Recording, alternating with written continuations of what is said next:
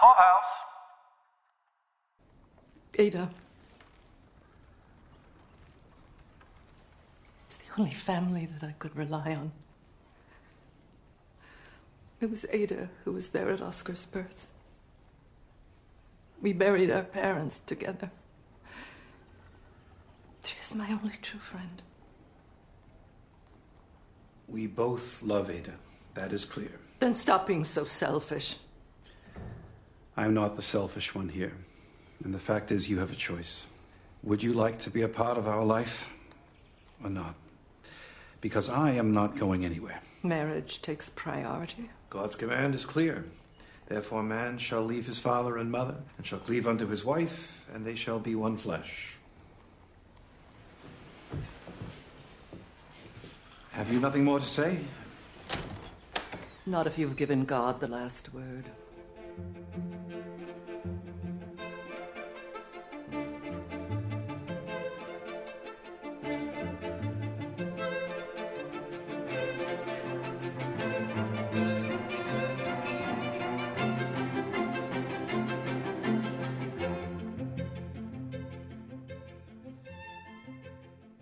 Welcome to New Money Old Rules, the Gilded Age podcast. This is Caroline. And this is Mike. Tonight we're discussing episode 5 of season 2 of The Gilded Age, Close Enough to Touch. It was co-written by Lord Julian Fellowes, series creator, and executive producer Sonja Warfield. Michael Engler was back to direct once again.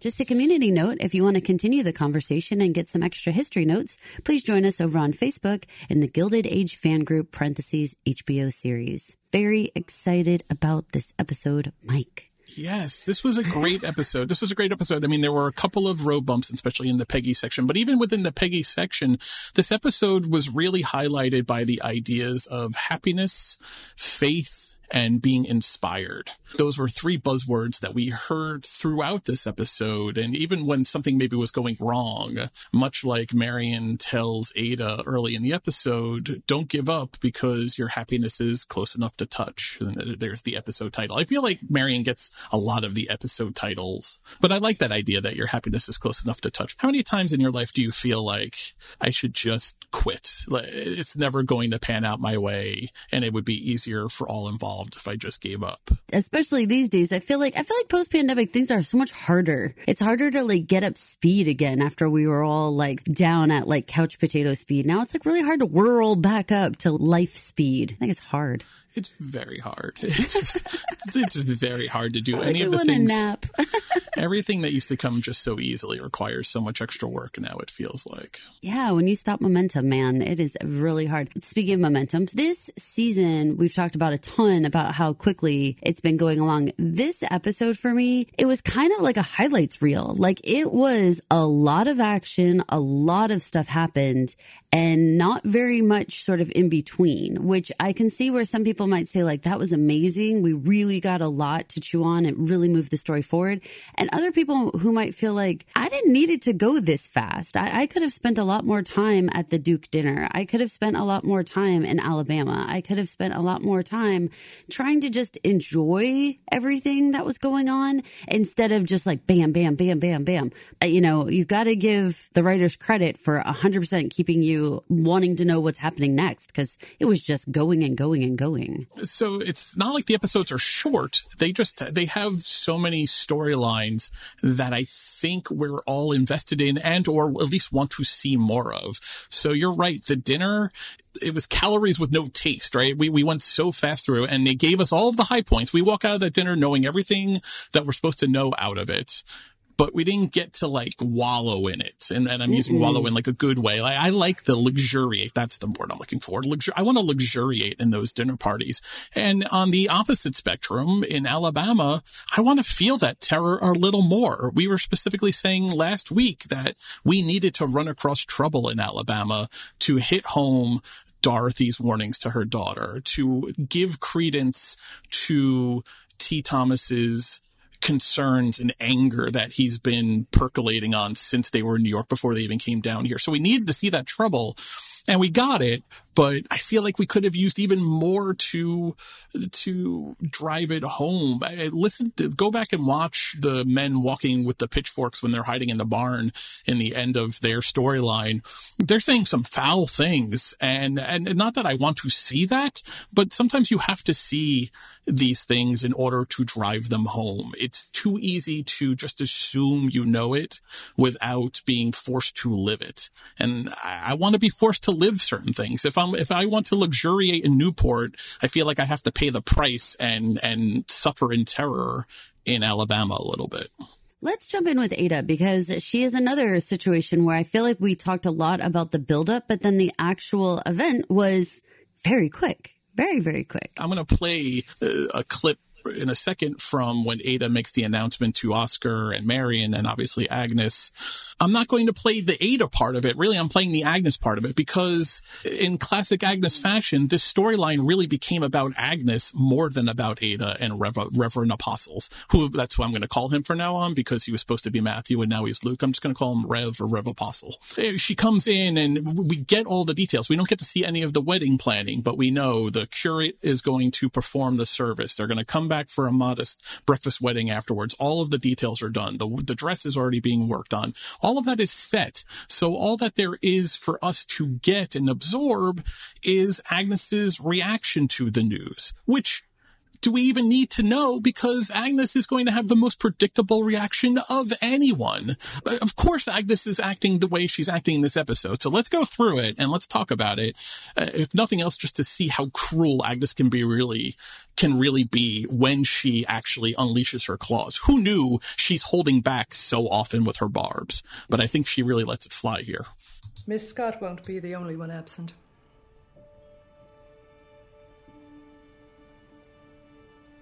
You're not coming to the wedding. No. And just in case there is any misunderstanding, Oscar will not be there either. Mama. But I. I had hoped that Oscar would take me down the aisle. I'd be honored. My son will not participate in your tomfoolery. Mama, this is harsh, even for you. Well, I'll be your maid of honor. Will you indeed? You're very calm and collected. Did you know what Ada was going to say? Marion encouraged me to tell you. We hoped you'd be happy for me. Why, when you're making a terrible mistake? What do you know about marriage? Or the duties of a wife? You're a spinster. And you've always been a spinster. Why must you be so unkind? You're right. I have a great deal to learn, which I'm looking forward to. Please don't spoil it for me. There's a cab outside for Mr. Oscar. Thank you. What about you, Bannister? Did you know Miss Ada is engaged to marry the Reverend Mr. Forte? Oh, congratulations, Miss Ada. Do not congratulate her. I'm sorry? Rescind your congratulations. Aunt Agnes, this is silly. Please do not tell me how to speak to my own butler. My apologies, Miss Ada, uh, but I must cancel my congratulations at Mrs. Van Rhijn's request. I quite understand, Bannister. I'm going up. My head feels like a beating drum you're a spinster and you've always been a spinster? That was too harsh and too much. I mean, at this point, she's not even trying to, to hide anything other than this is about myself and me being super selfish and me saying, I don't want to be alone and, and all this kind of stuff. Like she's not, this is no twist on the Reverend's not good enough for you. He's suspicious. He's a bad guy. He's done something wrong. Nothing. This is not that.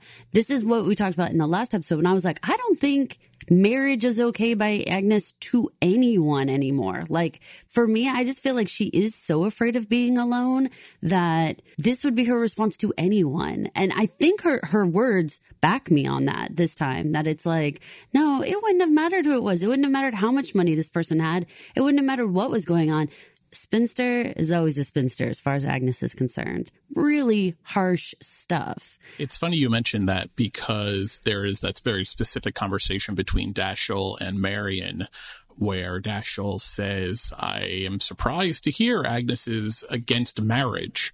And Marion corrects him that it's not a marriage she's against, it's just Ada being married. And he says, Oh, what a relief. And, and Marion gives like a, huh uh, she's another one. Does she not get it? I kind of think she, I do think she gets it, but I don't think she wants it. Yeah, she has to feel the walls closing in on her. Well, let's stick with Agnes because then this is where the table is set. And then the rest of the episode is really people speaking their truth and really standing up to Agnes for the first time ever in a really forceful way. We really have three clips here that spread throughout the entire episode. You're going to have Marion talking to her and and appealing in two different ways a familial way and then the public reception. Then you're going to have her conversation with rev apostle and then you're going to have bannister shaming her. And i'm curious i want to play these clips and then i want you to tell me which one do you think is the one that actually turns her? I, i'm not sure if one does the trick or if it's just all of them all together but let's start with marion's take. Do you know what this is about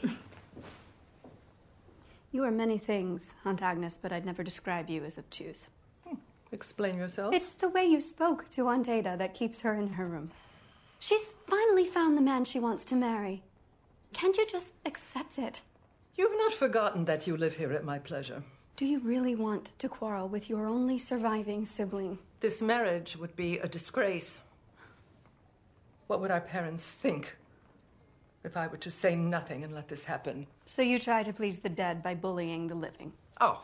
You might not care what I think or how Aunt Ada feels, but I'm certain you care what everyone else will say, and to the outside world it will seem that you are petulant and angry because Ada is no longer at your beck and call.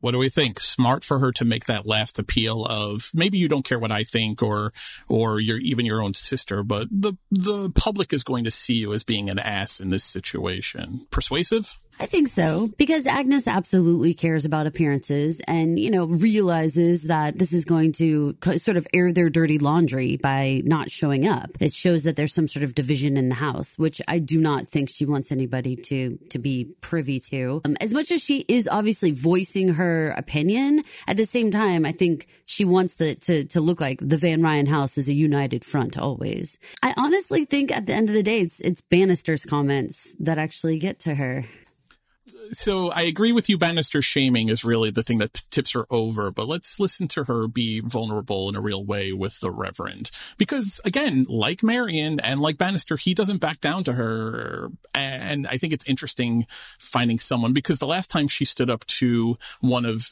Ada's suitors, that man ran away with his legs between his, his tail between his legs. Here, she doesn't get that satisfaction. You are aware that she has no money to speak of. Mrs. Van Rhijn. I love her. I never expected to fall in love at my age, but I had not then met Ada. Love seldom survives marriage. I'm sorry if that was your experience. But why must you do it so quickly? Am I to understand that you are against the plan? How perceptive. I don't intend to take her away from you. Ada's with me every day and night. Are you saying that won't change? There will be changes. Yes, but I mean to retire in New York. I will never ask her to leave the city. Maybe not, but she will be gone from my house, leaving me alone. Because that is what I will be. Alone. You have your son and your niece. Children marry and go. Ada. It's the only family that I could rely on. It was Ada who was there at Oscar's birth. We buried our parents together. She is my only true friend. We both love Ada. That is clear. Then stop being so selfish. I'm not the selfish one here. And the fact is, you have a choice. Would you like to be a part of our life or not? Because I am not going anywhere. Marriage takes priority. God's command is clear. Therefore, man shall leave his father and mother, and shall cleave unto his wife, and they shall be one flesh. Have you nothing more to say? Not if you've given God the last word. I thought that was so awesome.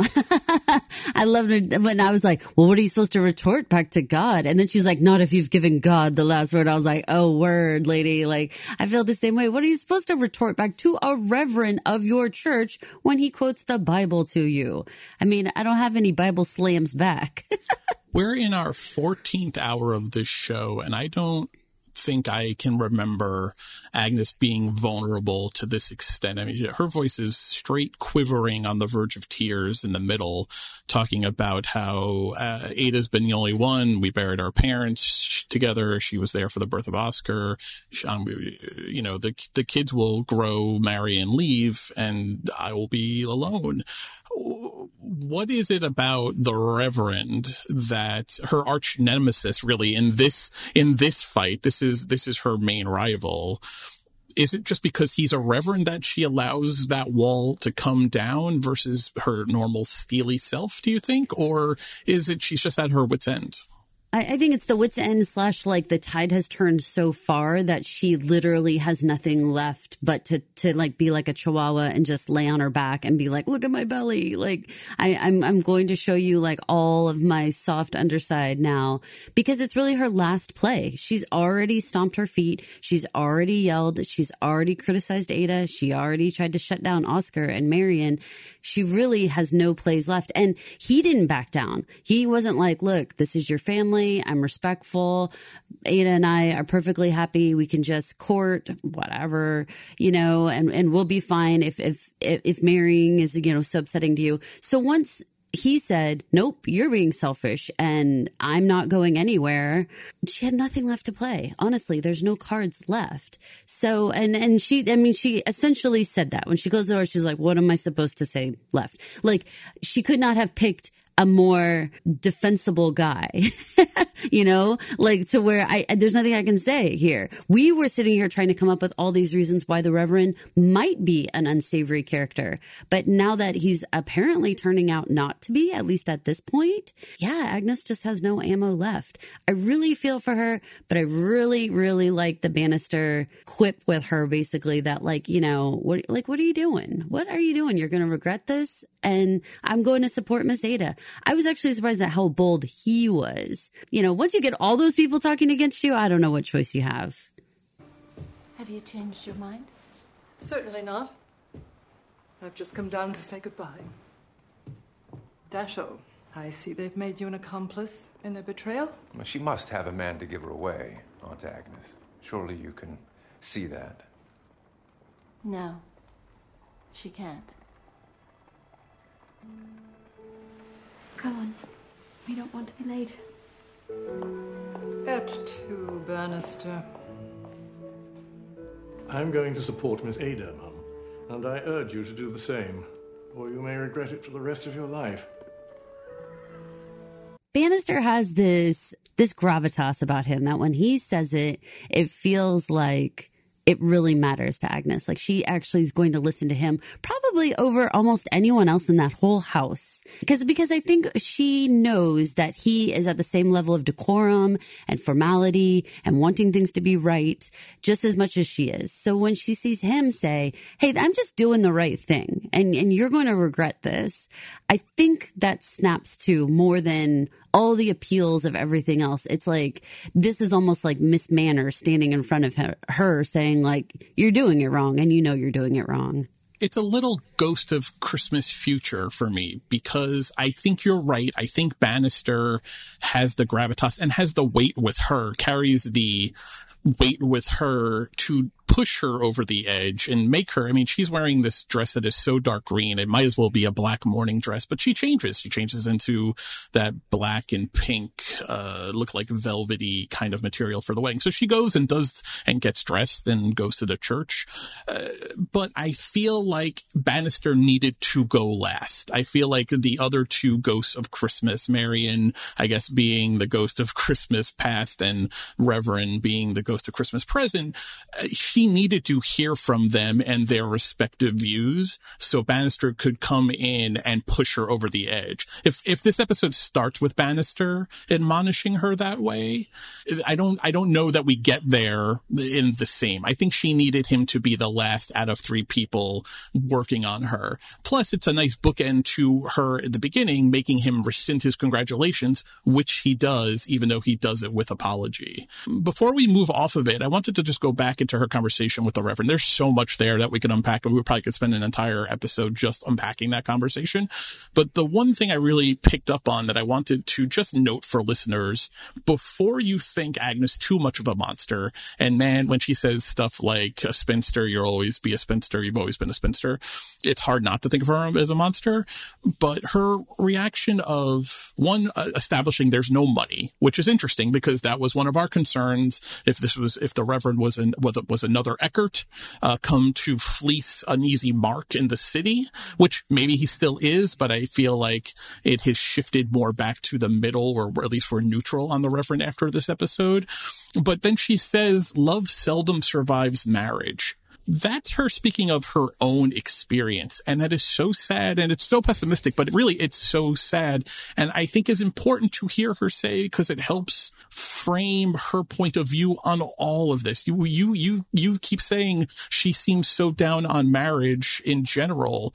This is why when, when something like marriage so seldom, love so seldom survives marriage this absolute sadness. There, there was a specific moment, and, and I'm afraid you guys, I'm not going to be able to, to tell you exactly when it was, but I saw something change in Baranski's face when they were talking about it. It's when they're all sitting in the living room and, and, and Ada's just saying everything about getting married. It's like her face kind of breaks and you realize the trauma of her own marriage. And you realize that she honestly thinks that she is like the warrior that is, that is the one that had to go to battle, AKA get married in order for all the rest of these people to be protected. And she, just looks so wounded at the prospect that her baby sister would also have to take up a weapon and go into marriage. Like it's like she just couldn't even like she she had endured all this to keep her from having to do this.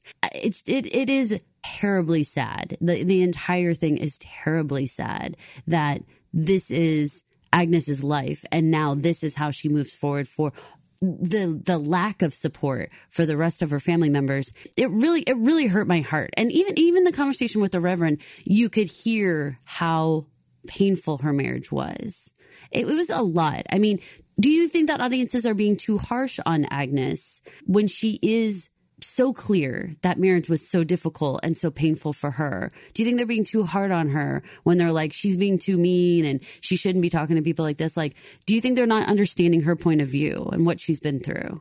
you know what? I think she fails to remind us of it. And maybe it's not her job to remind us of it because we get these glimpses of her when she's with the reverend and and being vulnerable and speaking from her pain and her and her broken heart. We get that so little and we get so much nasty you know vitriol from her it's easy to forget how wounded an animal she is and and how she strikes out from that position. That no no no creature is more deadly or violent than when it's wounded. And i think agnes is a crystallized wounded animal beyond repair. I think the best she could ever hope for is some level of neutral but she'll never be a champion of love or marriage again it's all transactional at best for her if it's even that I understand why audiences are upset with her. You know, as much as she can make you laugh when she says things, even when she's being nasty, like rescind your congratulations, which again made me laugh. We forget, and that's why I wanted to bring up that line from her conversation with the Reverend, because it's important to understand her motivations. She's not being a bitch just to be a bitch. She doesn't know any other way. She literally can't help it, I don't think. Does that make sense? I, yeah. I, is, or is that letting her off the hook too much? I don't know. I, I mean, if you're letting her off the hook, I'm probably letting her off the hook even more because I, I truly look at her like a PTSD soldier. Like I so. really look at her as somebody who endured something terrible and she really thought that she was doing it for the greater good. So any amount of undermining that, anybody doing anything that sort of upsets what she set forth for them, it, it it feels like such an affront to her because it's it's like you're not appreciating the sacrifice she made for her of her own body, mind, and soul in order for you to have this life. And she just wants people to respect that. And we don't really have a good timeline as to like when Arnold died, like how long she endured all that, how long she protected perhaps Oscar from all that Ada, you know, has already said things like you do, you wouldn't want to be alone in the room with him. I mean, all of those things make me think like she's looking at Ada and looking at Oscar with these wide eyes, like, you know what we've been through. I can't believe you would like willingly walk back into a situation like that. And it's like no one's really giving her that gratitude and respect of like, you, you did do this for us, but not every marriage is like that. And it's okay for us to move forward as a whole family, even though that was a really traumatic time. Like no one's really acknowledging that. So I just, for, for Agnes's character, and this can be the last time I even go into it, but I really want to give her all of my respect for what she tried to do for her family and what she obviously endured a great deal of personal pain in order to be able to accomplish this for her family. I think everything you're saying makes a lot of sense too, especially when you look at it from Marion's point of view, which we talked last season so often. Marion's naivete, we used to talk about as she, cause she was the avatar for the audience. So she had to ask all of the questions as being the one newest to this world. She asked all the questions that we wanted to ask and it presented her in a certain light, but there is a generational gap here. And you go back to her conversation with Agnes, where she's talking about how you honor the living, uh, you honor the dead by bullying the living which to her eyes seems right, but she is not appreciating the weight upon her shoulders of the legacy and of, of being the matriarch that has to keep it all together, nor is she giving any credence or concern to Agnes's experience, which was all agony Uh, she she gets Oscar out of it, but even when she is reflecting on Oscar's birth, she's reflecting of it as an experience shared with Ada, not an experience shared with her husband, who I guess maybe maybe he was maybe he had died by that point. I don't even know, or men weren't maybe in the delivery room at that point.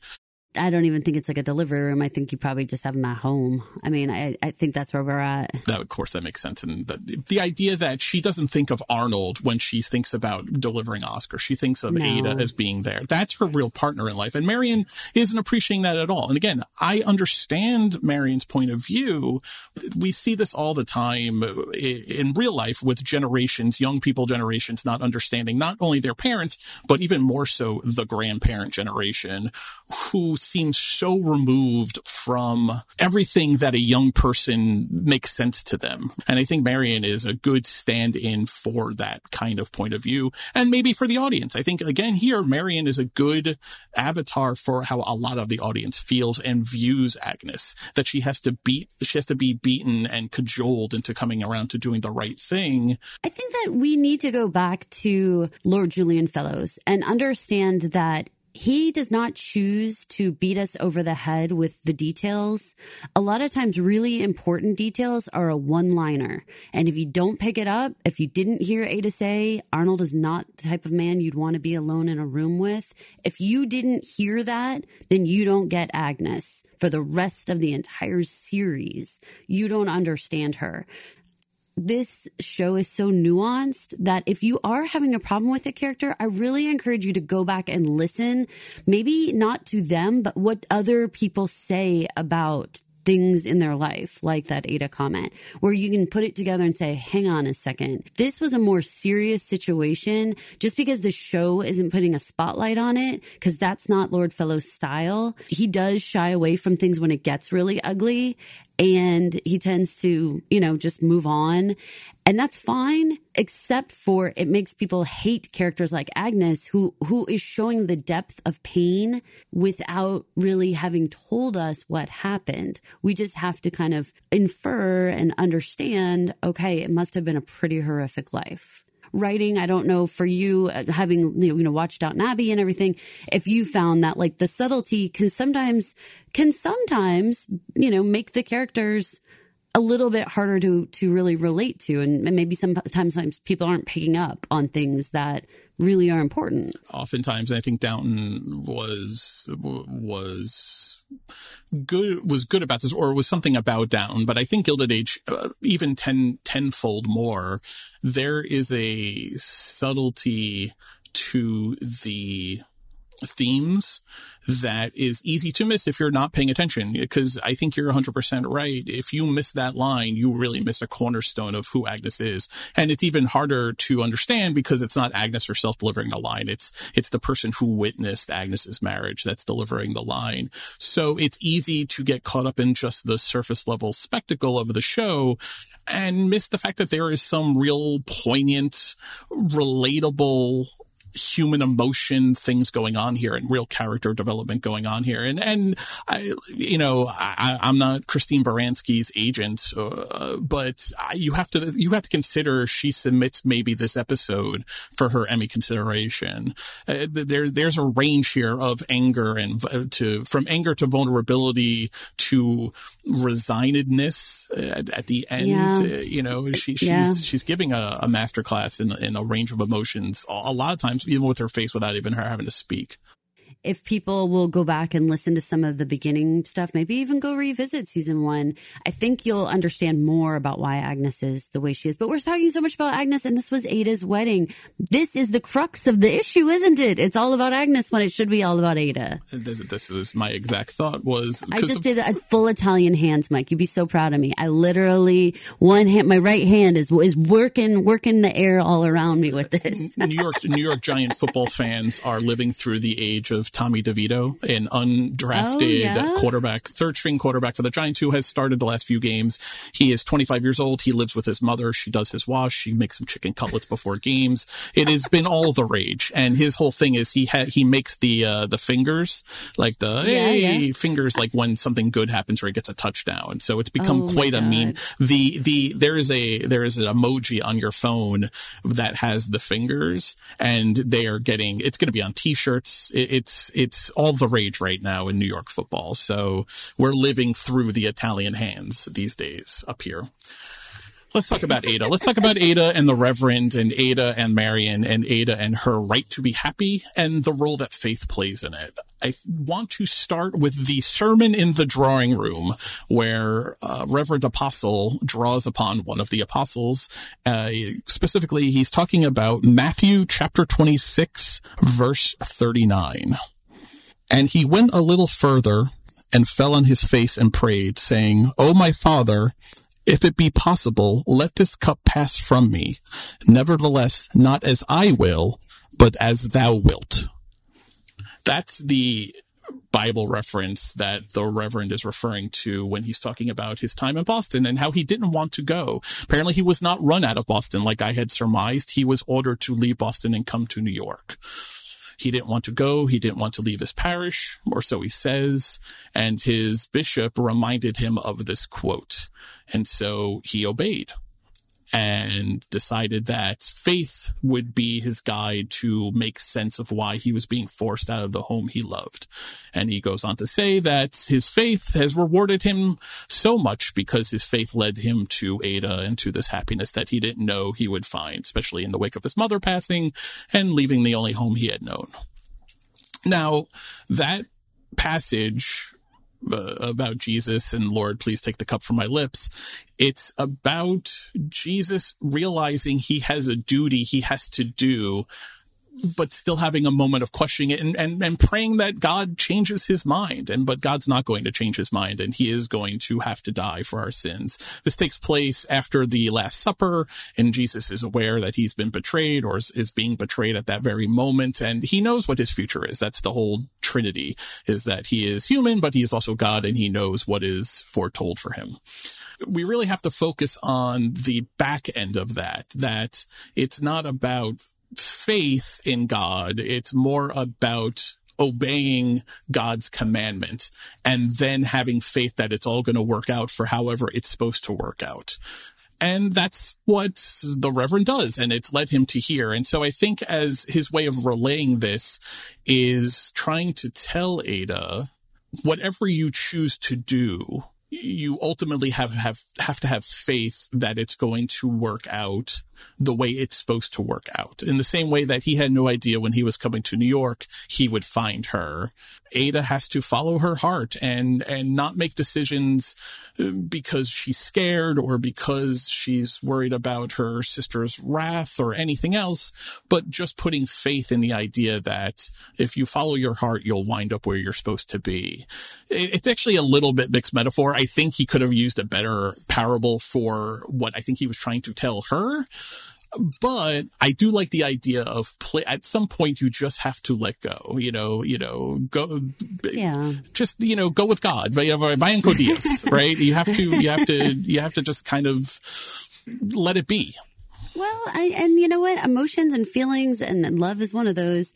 It, it's not quantifiable. It's not something that's that's easy to wrap your arms around. And so, yeah, a lot of it is just faith. You just are hoping that when push comes to shove, you know, it all works out, but you can't have guarantees on everything and everything's fluid. So hopefully as you, as you're going through like crises in life, you know, the love goes with you, but you can see obviously for Agnes's, you know, history, love, you know, vanished for her and she's just afraid of that.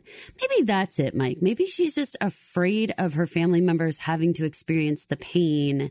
Most especially Ada, who's so soft and sweet. She just can't imagine her having to experience the pain of losing love that if it if it does fall out from under her what will happen then? How will she feel? I mean i just want to give so i want to give so many like little ways out for agnes because i really don't hate her and everybody else is really hating her. Well i think there's definitely an aspect of agnes her feelings and the way she talks to people about love and you know marry for money and for status and and don't even let love be a concern because it is a you know, hope for the best, but expect the worst. But it's not even really hope for the best. It's just expect the worst. So don't even, uh, you know, harden your heart because it's not going to work out your way anyway. And I think that's how she approaches it because that was her experience. And so that's how she approaches it for other people. What is love? Love, love love doesn't get you through the day. Knowing you're honoring your duty and doing the right thing for your family or for whoever comes next after you is what gets you through that's Agnes's experience. So I think you're right. I think I think it is based out of protection for those around her, you know, for their feelings, but it's less of a conscious decision, I think, and more of one, she just doesn't know any better. She only knows this way. She couldn't do what the Reverend is asking Ada to do here. I think so. And, you know, just generally, I think the idea of just having this companionship with the Reverend and Ada, I mean, I think Agnes had just counted on that her and her sister would live out their days together. And so she didn't have to think about who am I going to talk to? What's my companionship situation? Whatever. And now she's looking at the Reverend. The Reverend's like going to get Ada as like her, his partner for like chit chats and, and dinner and doing activities and stuff. And now Agnes is like, well, crap. like I lost my buddy here in this whole process, which I didn't appreciate in the first place. And I, I wasn't appreciating Ada in the first place. And maybe that's the lesson. Maybe it's like appreciate what you have because maybe if things were going better between you and Ada, maybe she would have listened and talked to you more and you could have gotten comfortable with this idea of her getting married instead of her feeling like she had to hide it and then spring it on her, you know, where it was just happening in, in a week's time very stressful, the whole thing. I, I really was excited for Ada. I couldn't believe we actually saw this wedding happen in this episode. I, I, I was like, time is just confusing the hell out of me right now because so we like launched ahead a week, but like I didn't expect to see a wedding in an episode five. Like that threw me. That's, that's a finale situation. Can I give you a little, a little secret? Just yeah. don't tell any of our listeners.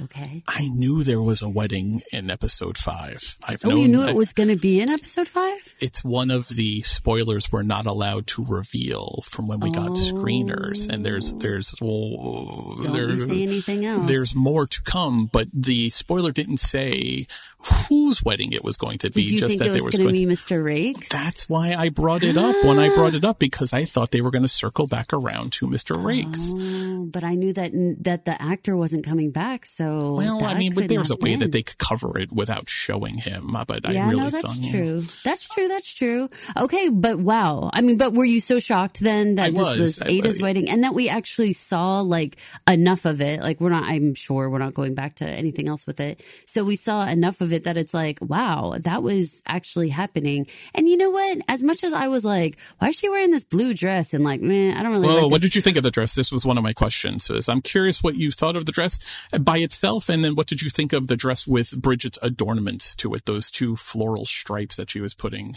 on. Okay, the- so the here's something funny. So my son was walking through the room when when that was happening, when that when Bridget was actually like laying these things on, and I was like, "This is her wedding dress," and then he was like, "He's like, well, I guess." Her maid's gonna add those suspender things. and I was like laughing. I was like, suspender things.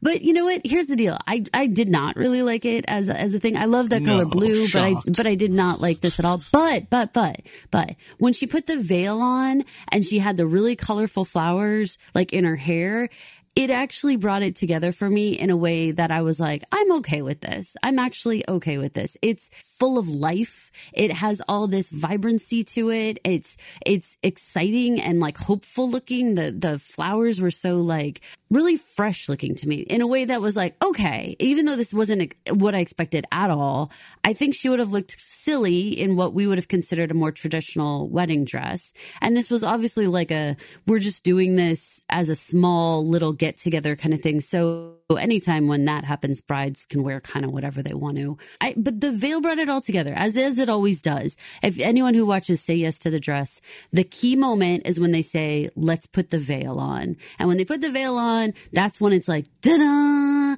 Okay, this is actually a wedding dress and this is the one. That was the moment for me. Prior to that, I was like, oh my God, I can't believe this is what Ada's wearing, but okay, fine. How about you? Were you like, what the what? I know you love those suspenders as well. I, I actually thought the floral aspects were horrible, but I actually liked the color blue, and I felt like it was I, the whole ensemble felt very right for Ada. Uh, let's wrap, let's wrap up Ada's wedding and the Ada aspect of the show with her conversations with Marion, because in the same way. Bannister pushes Agnes over the edge to repent and come to the wedding. I think it is Marion and her conversation with Ada that steels her nerves and her spine enough to go through with it more so than even her conversation with with reverend apostle which is why i think the reverend tells her please don't make a decision or make or decide anything until you've spoken to marion one more time because he understands the sway that she's going to have with ada so let's listen to that clip because i think it's important I daren't sit with all these pins. Who knows if I'll ever even wear it? What do you mean? Perhaps it's time I face the facts. What are you saying? I can't turn my back on my sister. So you're going to give up Luke Forte? Just to satisfy Aunt Agnes? No, not give up exactly. But perhaps if we postpone things until Agnes comes around. You can't live your life waiting for Aunt Agnes's approval. But she's so. No! This quarrel is of her making. You have done nothing wrong. I won't let you spoil your future. But she refuses even to be there. I have no one to take me down the aisle. Cousin Dashiell has invited me to a picnic luncheon. I'll ask him to give you away. Do you think he would? Oh, it does sound respectable. I'll go fetch Bridget. We need this dress to be finished in time. Luke told me to speak to you before I made a final decision. Now I know why. First off, I wish Marion had a fraction of the facility with her own life as she does with helping other people in their lives. Be it Oscar or Larry or Ada, her advice for others is so much better always than her advice that she follows for herself. I agree with that wholeheartedly. I think though, isn't that the, the truth for many of us? It's really easy to give advice. It's really hard to follow our own advice, right? Even when we know it's good. what do you think of the concept of you can't live your life waiting for Agnes's approval? And let's take Agnes out of it and just say you can't live your life waiting for whose ever approval because that's on them to do and not on you. I think it's especially poignant given throughout the episode how many people we realize that that are being counted in for this approval. So when Agnes like invokes the name of their dead parents, like, I'm sorry, so we're supposed to be like, uh, you know, appeasing dead people and being mean to, you know, bullying the living in order to appease the dead kind of stuff. So we're trying to, we're trying to get the approval of our dead parents. We're trying to get the approval of Agnes. We're trying to worry about what's going on with the rest of the house. Like for me, yeah, at some point, Ada's got to say, I, I, I can't possibly please all these people. And some of these people are not even alive anymore who we're apparently trying to please. No, I mean, at some point, you've got to put yourself first and say, you know, eh, if this is the right fit, then everything will fall into place around me. And to be honest with you, I mean, this is a whole lot over nothing. I mean, these are two adult people. There's no, there's no kids. There's no like large extended families that have all this. There's no money to really deal with. Like, this is a pretty simple situation where two people are just deciding to spend more time together legally. like that's it. Well, you know? but, but, think about though. I mean, look at think about Armstrong, who so often is a parrot of Agnes, at least Agnes, for who she's been for most of her life, saying, "There's no way Ada will have the courage to go through marrying someone that Agnes doesn't approve of, which I think is why it's such a, it's, it, I agree. It is very much ado about nothing, but not to Ada though. Not having her sister's approval really requires everyone pushing her from behind. It requires many people coming out to the church of her loved ones and cousins coming out and Mrs. Bauer and Bridget saying, I want you to have happiness. And Dashiell, this cousin from her sister's side saying, you deserve happiness. And Marion, most of all Marion, because her and Ada have become such confidence. And Marion in so many ways is Ada in the past or Ada can possibly be Marion's future in so many ways. They're mirrors of each other. She requires all of those people, a real village to get her, to steel her, to stand up to her sister. So yes, I think to us, it's very much ado about nothing, but not to her. It is, is the only one I think that is very much a thing with. So I don't want I don't want my words to be kind of like in any way confused because I, I don't want to I don't want our audience to think I'm saying like this is no big deal. What I'm saying is like Agnes will still probably see Ada every day. Like she's making Which is what it the Reverend, out I think, to was trying this- to say, Yeah, right. he- and he was inviting her into their life. He's like, you, you know, we we can all do stuff together. Like, and probably there's plenty of times when, guess what, the Reverend has a job. He's gonna go off to work every day and go do his thing. And I'm sure Ada will help at the church, but of course she will be able to have lunch with Agnes or hang out or go to do something with her or whatever. That's what I mean. Is like Agnes is acting like she's going to vanish off the planet and it's like she's just down the street and and you know it's not like you guys like, you know, spend every second together. So I don't know. It's, It's one the of beck the and call though, right? That's what Marion it calls her is the beck and call. Yes, yes. It's what Marion said. Like basically, you can't have her anytime you want her just because you snap your fingers. Well, guess what? That's a gross relationship anyway. So we can't give that much, right? We can't be like, oh, let's feel sad for it. Like, no, uh, no, that's weird. And and she shouldn't have been treated like that ever. So let's take stock of where the Reverend is in our hearts and minds at the end of this episode. Let's take into account his meeting and his discussion with Agnes. Let's take into account his discussion with Ada and specifically his suggestion to her to not decide anything until she speaks to Marion. Is the Reverend being crafty or wise? Is he being sincere or conniving? At the end of this episode, where are you feeling about the Reverend? Because I think both of us were feeling very negative towards him for rushing all his, for his can't wait sweatiness at the end of episode four. After all of this, where, where is he on your sincerity meter and his likability meter? I mean, I, I guess I'm okay with it. He said and did all the right things in this episode. Sure did. He sure did. But does is my heart totally settled? For some reason, not really. But but I don't have any exact things to point to. But I don't feel exactly perfect about him. But ask- he really did you know, say and do the right things I, in this I- episode. I feel the same way. And I, th- I think for me anyway, it is actually his suggestion. He says the right thing to her. He says, this is the hardest choice, Ada, you're going to have to make, but you're not alone. By the by, don't decide anything until you speak to Marion. That line really didn't sit well for me. Okay. It, it felt very manipulative because he knew how Marion was going to vote and how she was going to push. So I think I agree with you. He said all the right things, especially with Agnes. I think he said all the right things. I think he was respectful but firm. I think what he said to Ada and his story about leaving Boston really cast that in a new light. I, don't, I, I'm not sure that I think now that maybe he's on the run from bookies or the mafia in Boston. Uh, it seems like he was ordered to come to New York now, if that's a true story he was telling but the don't decide anything till you speak to Marion felt very manipulative to me, or okay. I, a part of me. It, it, has not sat well. I have now. I have been thinking about it for a while. I have watched that scene cal- a lot of times because I had to pull the audio for it. Like we said from the start, he said and did the right things in this episode, but I'm left a little unsettled about him and not 100% sure why. And it could be for the sheer reason that we did this very quickly. This all happened very fast. I mean, I think we got three hours to get to know this guy at all. Now we're married to him. So I like that's really fast. I'm going to leave it. I'm leaving it up on our corkboard as like a, hmm, this still feels a little hinky and I don't know why, but it does. Let's, let's pin that on our board. Okay. Hinky, hinky situation over here. Not sure why. I, like Ada, was surprised that the church actually had as many people in it. But again, just listening to Ada's words, I think she needed that though. She needed that affirmation that this was right and that people do care about her happiness because I think Ada views herself not much more than an appendage to Agnes.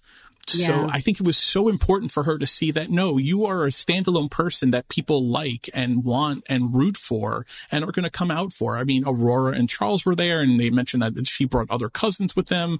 Mrs. Bauer just saying, you know, we just want your happiness. Everyone's being so earnest with her. There's so many times I think people live their whole lives without really understanding or appreciating what they mean to those around them until it's too late.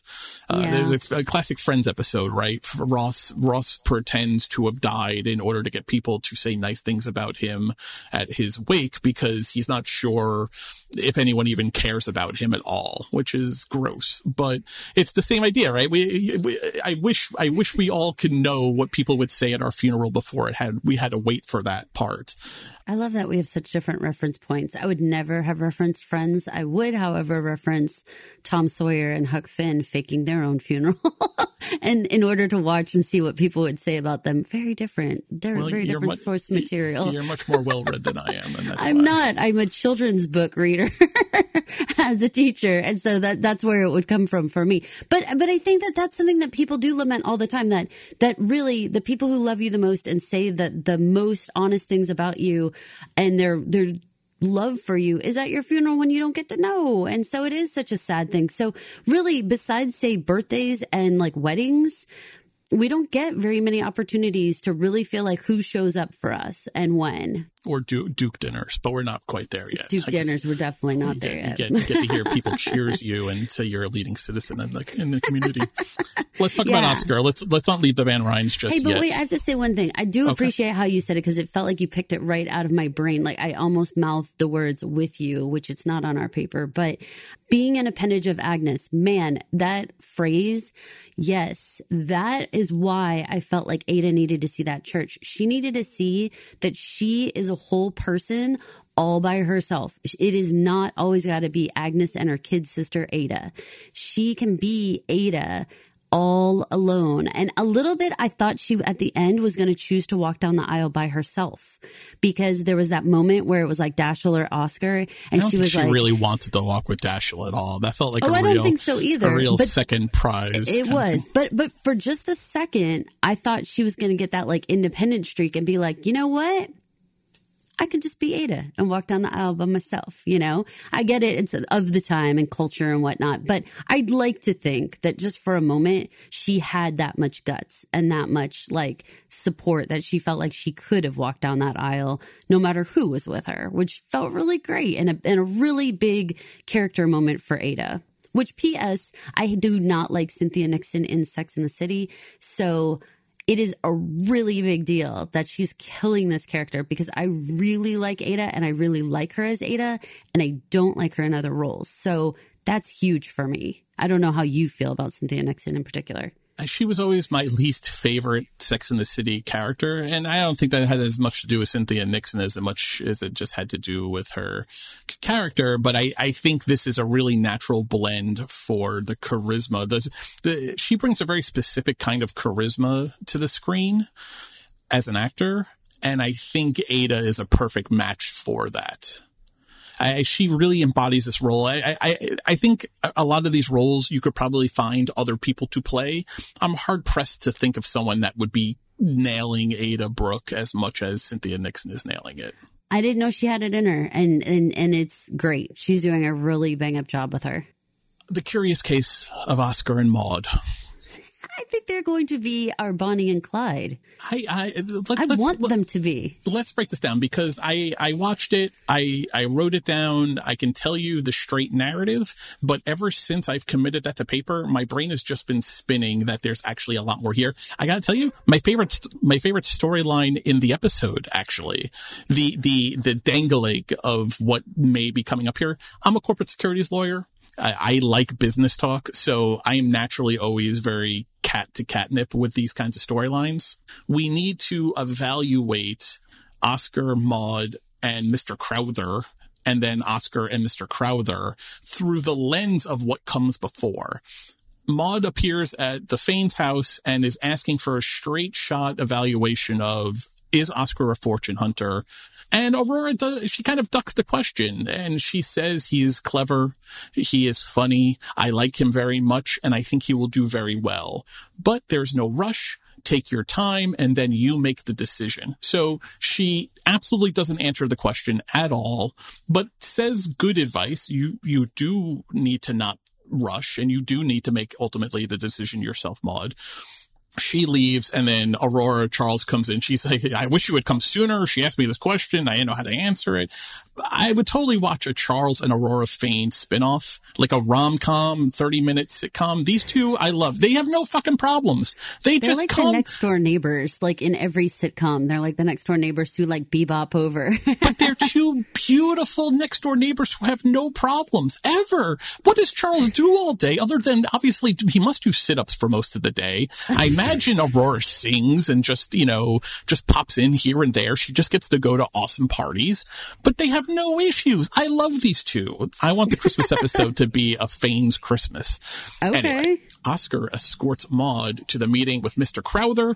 So this appears to be the business that she was hinting at last week. If we're taking at face what is being said in this meeting, this is what it appears to me. Jay Gould has a shell company that he is not directly associated with, that Mr. Crowther is the one running point on. And that shell company is planning on taking over the Chicago and Atlantic Railway. And this is what Jay Gould, as Maud's father or alleged father, has her working on with the contracts and the stock certificates and everything she was talking about last week several times that we were question mark, question mark, question mark curious about. Oscar, having been informed or overly informed by Maud, much to Mr. Crowther's chagrin, mentions knowing all about the takeover, wants to know more about the company. He's given a booklet to read up on it, asks about whether Mr. Gould is satisfied, which Mr. Crowther shits himself out. Oh heavens, you are well informed. And then he says, do you actually have all of the money you need to do the deal? And Mr. Crowther, you know, hedges and says, no, but we're only a little short. We, we suspect that we'll have it in the next couple of weeks. After, so Oscar sits with this meeting. We learn about the takeover. Oscar asks very pointed questions. Mr. Crowther gets very upset that he knows as much as he does. That's the end of this. He comes back and we see him writing a check and he basically forces himself into an investor group. Here's the question. Maud isn't with him. So my initial question was, will Maud be upset that Oscar went back without her there and forced himself to invest in this company. I don't know if upset's the right word. Maybe surprised for sure. And then also maybe skeptical. I, I, mean, obviously she went to Aurora to be like, is this guy in the up and up? Like, what is going on? So she already was trying to kind of make sure of, of him. And then this move, I, you know, I don't, it would take me aback for sure. I don't know if upset is right. I, I don't, that, mm, Do you think upset? Do you think that she's going to be angry at him for here's doing my, this? here's where my brain went after after my initial thought was I think this is a fortune hunter test. When you use her conversation with Aurora and Aurora's advice to take your time and make the decision for yourself, she's a woman of means. We know she has money. She's she could probably order this Crowther or anyone else who works for Jay Gould to do, you know, stand on their head for an entire day. I'm not sure I'm sold on this, but this feels like is very possible to me. This whole thing is a carrot to see if Oscar will jump at it. And Oscar comes running with his checkbook to jump at it. That feels exactly what Maud is worried about. Well, that is really good insight. I did not see that coming, but that is a really good point that she wasn't there with him afterwards and she had been questioning beforehand. I obviously threw, you know, her banker for a loop that he was a part of any of this. So clearly, you know, something was going on here. I, uh, I wasn't ready for that, but Maud Beaton is tricky. I mean, I said at the top of this, like Bonnie and Clyde, like she does have to suss him out. Is this what she wanted him to do? Is she swindling him? There's four scenarios. There's four scenarios. The first scenario is she knows that he was going back to write a check because they're working together to get something over on her father and this takeover. Scenario one. Scenario two is this was a test set up to see if he would take the bait and prove her instincts one way or another about whether or not he was a fortune hunter. And the fact that he comes with his checkbook and forces his way in without her there lends credence to that. Three, this is a scam. They're both being scammed by Mr. Crowther and that Mr. Crowther is actually not working with Jay Gould's approval and that they're both being taken down the road. Or four is this is all on the up and up and she was aware of it and this is a legitimate deal and he is investing. It's a way of cementing them together. Oh, I think it's, I think, I think that if Maud is scamming Oscar, that's the most interesting one for me that's more interesting than any of the rest because man, if she actually like went to his family member and said like, is he like a bad guy? But then really she was planning on doing this, like that's the most diabolical. She, remember the key, remember it's, it's always a, a, short line that you have to pay attention to. She says he wouldn't be the first and I don't want to get my wings burned again. Yeah. This is, this feels like something a woman who has been down this road, who has a lot of means at her disposal would go through to test the validity or legitimacy of her prospective husband's, you know, intentions. If that's the setup, Oscar fails. I am scared for Oscar now. because it feels like Oscar loses in like the majority of these scenarios. Yeah. He can't help himself. Why if, I, if why not I just go back with her? Why oh, not? Man. Right. Yeah. That's all he would have to do. To, to he would be like, yeah. I think, I think I can supply the rest of the money for your father's takeover. Come back with me. Let's talk to Mr. Crowther. He's so flip in that conversation. He's like, you know, the guy's saying like it's a closed investor partnership. Everyone knows each other. Oscar says, you know me. I know you. We both know Maud. Let's do some bit. He's being very flip considering Maud's not with them. I think he was being too flip and that's kind of hubris that is always going to burn Oscar in the ass. You know, humility Oscar is the Oscar that ultimately wins. I, am with you, and and I'm nervous. I there there is only like a half of one scenario where Oscar's like in a good position and everything's okay. Otherwise, every other scenario is like a trap in some sort, uh, and and it all lands bad for Oscar. I want them to be together, and I want them to be little shysters together. Like I want them to do this kind of like monkey business together. So I'm really sad if Maud would like already turn on him, or if he's already turning on her. Like I'm like, dang y'all that's interesting though, because I don't see it as her turning on him as much as her protecting herself. Oh no, I agree. No, you're right. It, it is. That is how it is. I just, I, think I just it's ingenious with, if it turns out she was doing this. I just mean within the relationship, I want them to work together. I don't want them to work against each other. Me and too. so I when, like them together a lot. So I don't. So it makes me sad of the idea that like so soon, so quick, you know, that Maud would already be testing or doing anything. Like, I don't know, it just worries me. Right. I mean, she ends up, she's at the wedding with him and, and so that has to be a day or so later, if not more. So who, who knows how fast information is here? It's curious. There's only one, one scenario, one half of a scenario where it works out well for him. The other ones are all traps, traps, traps or scams. Traps or scams or somehow going to have you look like a fool. The whole thing is going to be bad. So, aw, let's uh, let's talk to, about Marion because we already talked about how Marion seems she probably gets what's happening here, but she seems very not into it. She seems to like Dashiell perfectly well, but they're her pants don't seem on fire for him and Francis. nah, no no pants on fire, no pants on fire. but she has such great chemistry with Larry, and we get the start of a Larry Yes. haiku: "Lovers meet, lovers part, boo hoo." I was like, I was sitting there counting, counting, con- like counting uh, syllables. I, uh, Larry doing poetry right there on the street on 61st Street. I like Marion empathizes with Larry's heart. I mean, she's raising eyebrows and being all twin sufferers on the cruel carousel of life. Marion had all the good lines in this episode. He he reiterates a line from their first episode of the of the series when he says, "Let's be comrades in arms instead." And then they go off to the Central Park to pick flowers together for her watercolors class. I have to ask, is Larry going to be a foil to Dashiell now? Is this going to be like a duel between Dashiell and Larry or something? I would like to think that Larry is a viable contender here. I mean, I do not see Marion having any big lusty feelings towards Dashiell. Everything there would be simply to just settle into a family and have it be something that's already like comfortable and it really doesn't upset the apple cart at all because I mean, awkwardly, they're already her cousins. so she's already kind of, you know, she's going to see them anyway. so it kind of is no big deal. But I mean, I, uh, I can't, I really can't get over that she has like very little chemistry with Dashiell now that the family thing has come to light. Like when we saw them in Newport and all the treat talk and all that stuff, they were having a fun time together. Everything was cool. Ever since this tea and then everything since then has felt like The she, tea was a bad, bad moment for her. it it really was. It really rubbed all the wrong way, and I I just it's really fallen apart there. So if she were to move forward with him, I would feel like it would be very disingenuous because I I'm not seeing it. So Larry, though, first of all, can I just tell you that this was the first episode that I really paid attention to the curls of his hair because at one point Bertha like reaches up and kind of like we call it curl training. Like curl trains like the front of his hair. So she like she like uses her finger and like and like actually like works the little curl. How much he looked like george.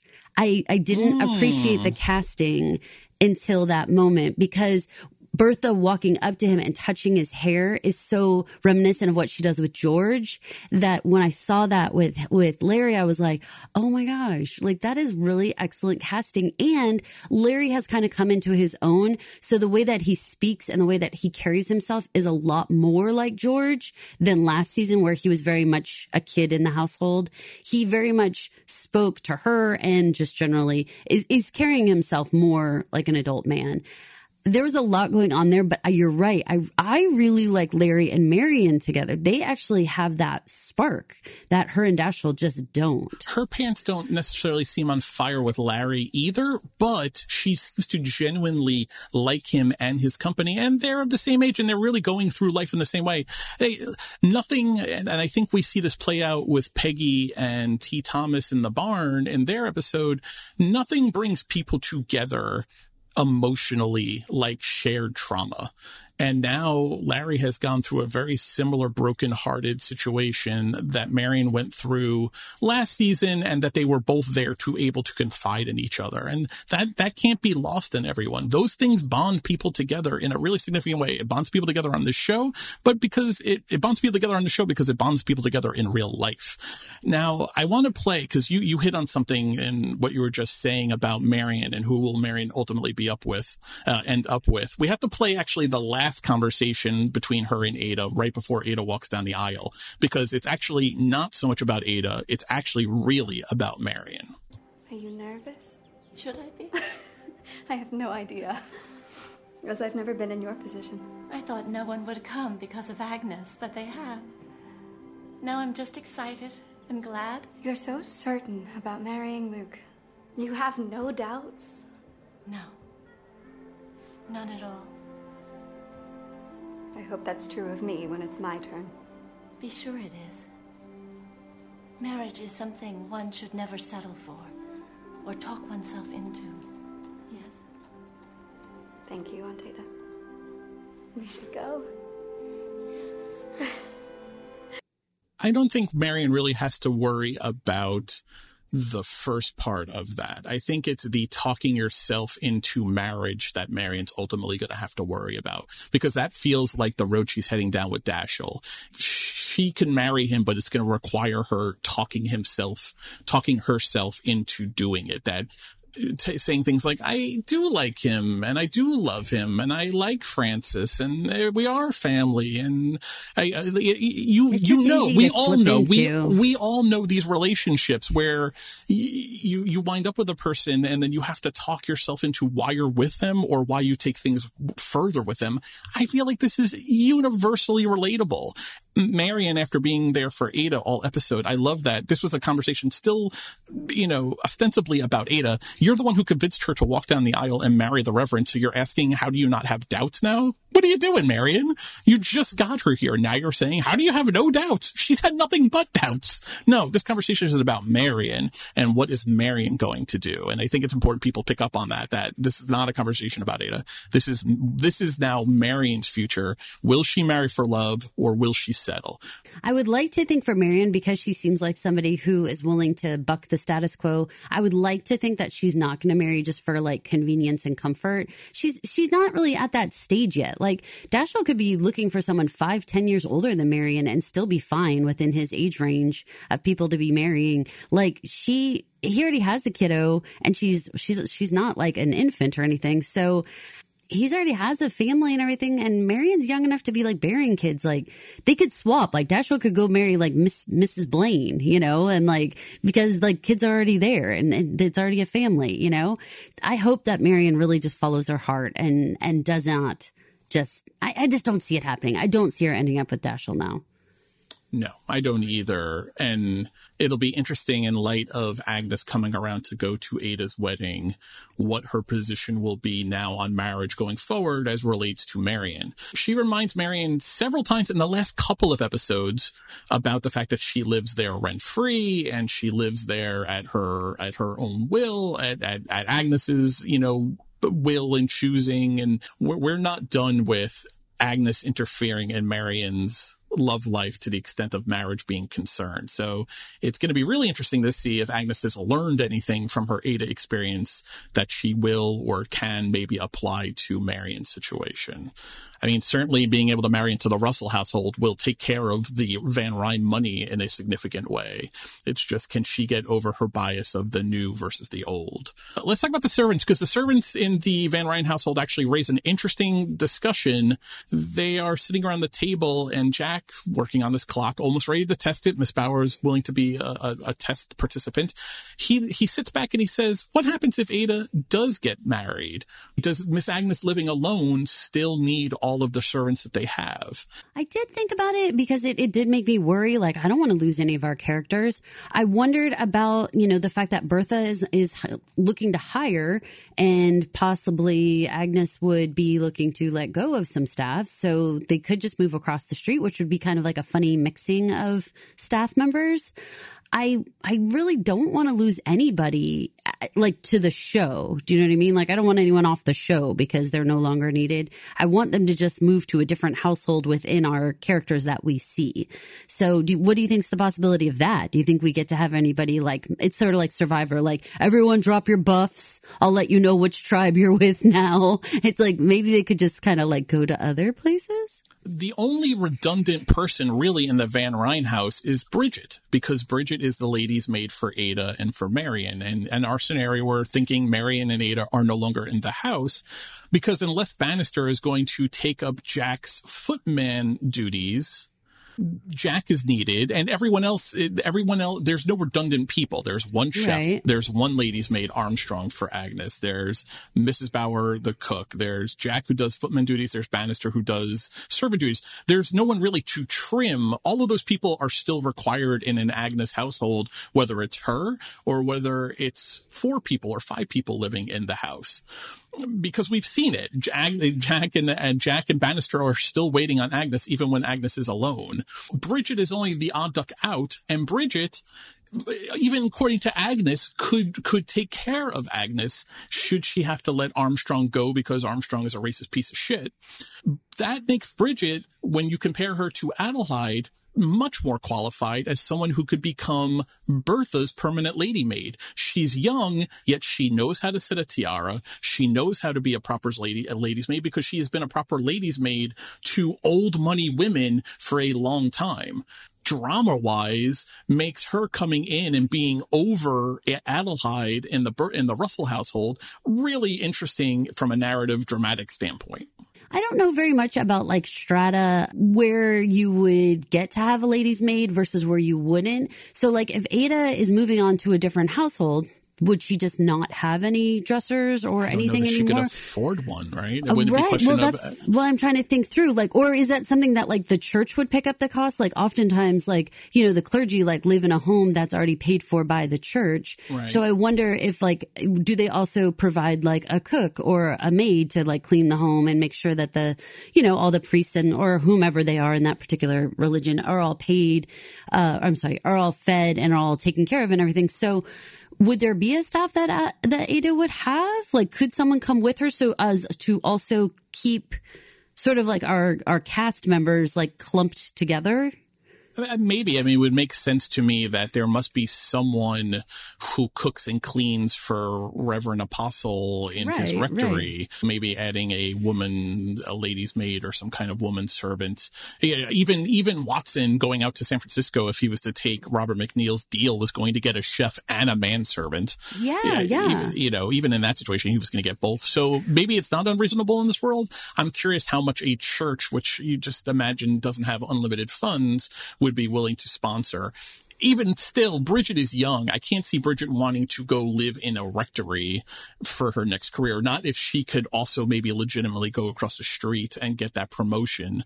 Agreed. But I think there's a couple different paths to keep the staff all on the show. And there's a couple different paths of different people who we think could probably use that. I mean, we have to do, we do need to mention that like the outfits that these ladies are wearing, these costumes, you cannot put them on by yourself. Like the way that they're corseted and tied up in the back and, and all the different things, like you have to have help. So it would have to be a situation where suddenly the Reverend was lacing up the back of this corset and trying to do all that. If, if Ada doesn't bring someone with, I think he's going to be looking to undo the corset, if you know what I mean. I don't know. Well, he hasn't really shown those proclivities, but we don't know. We don't know. He grabbed her face quite awkwardly in the church pew and kissed her face in a way that made me think he's never, never kissed a woman before, but was really feeling it. never kissed a woman before. I, I think he's. I think he's looking forward Funny. to trying out all of the all of the uh, merchandise that hasn't been used in quite a while. if ever, I, I, it's unclear to me if if it's ever been used for either of them. For either of them, I mean, talk about the warranty is already expired and never used once. Who knows? There's no Viagra at this time frame, knows? people. I mean, Mr. Winterton doesn't seem to need Viagra, so I, I, maybe the Reverend doesn't Who either. knows? Who She's knows gotta be fantastic in bed to be such a raging bitch. Winterton? Uh, yeah. Oh, Enid. I think she just. Oh, she's just a. She'll do anything. She'll do anything. She's got no boundaries. So there you go. That's all you have to know about her in bed. No boundaries whatsoever. Oh goodness. I can't even get into that. Okay. Um. Are you? Do you have a thing for Mrs. Winterton? no, no, no, no. I was thinking about that. She's just so nasty.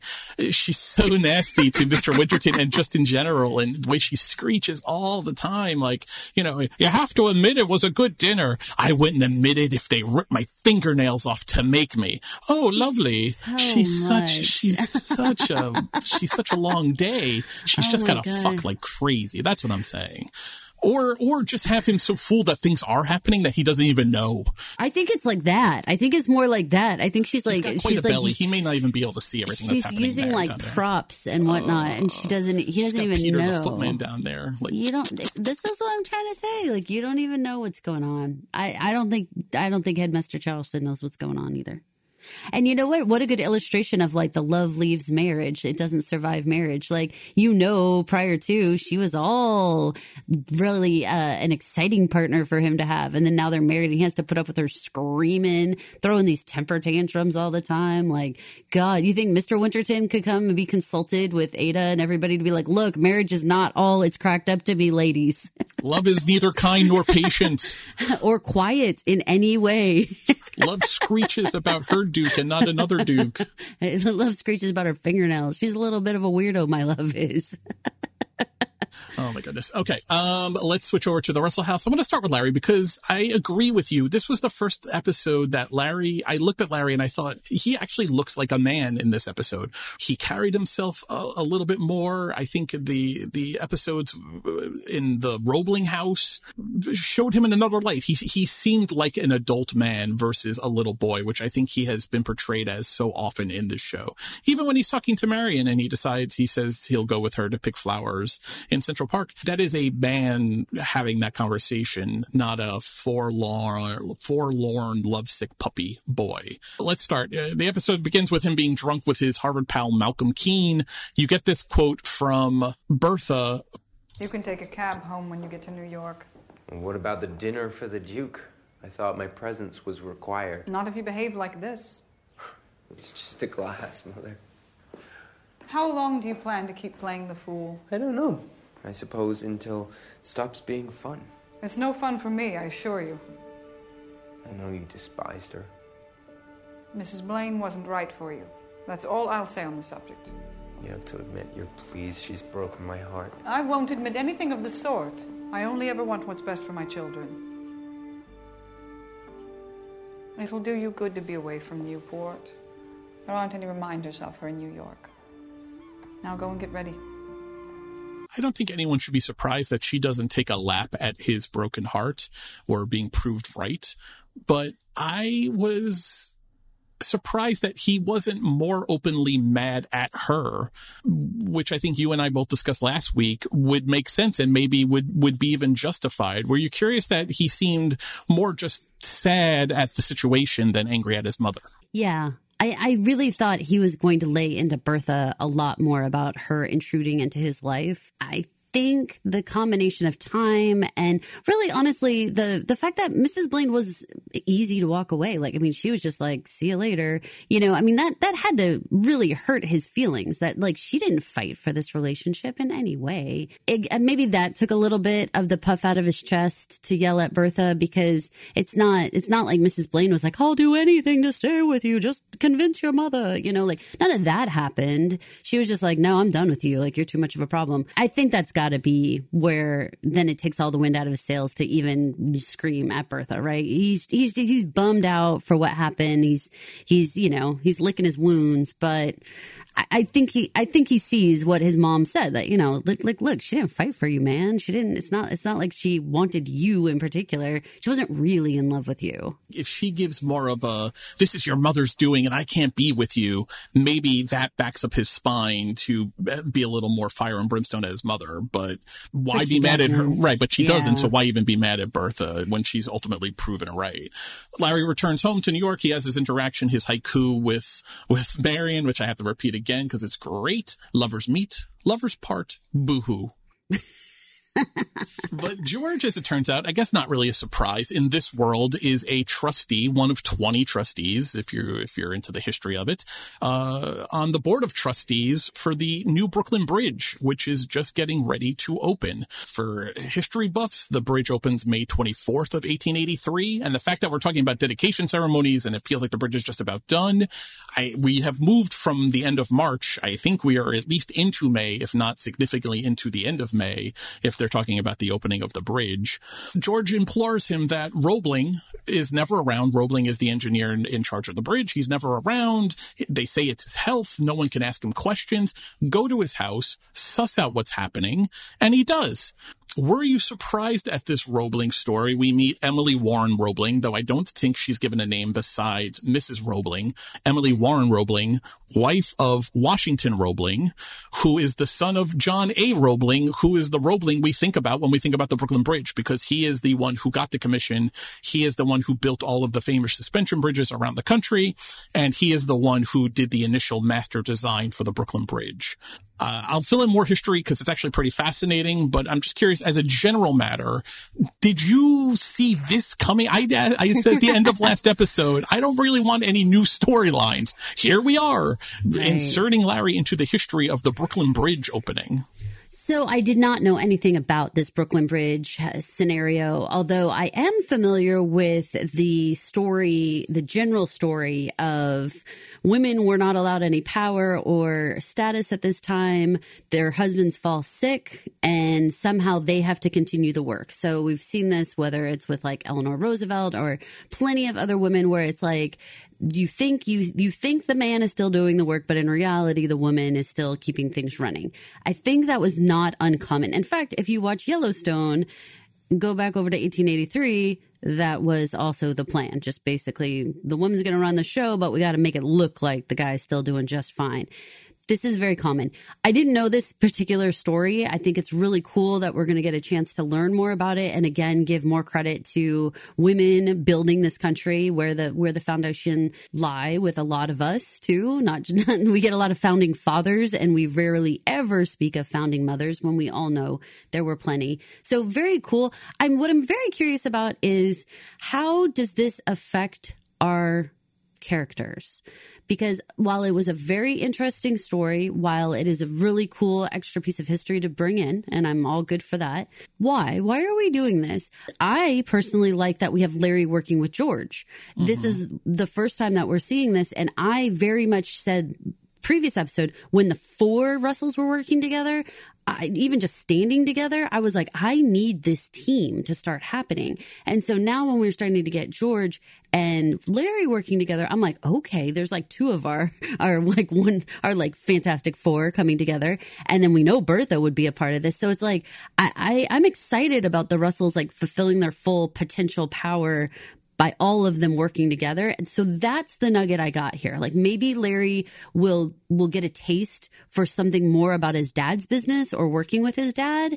And maybe that's why we're talking about this story. Did did you see this story coming in for any other reason?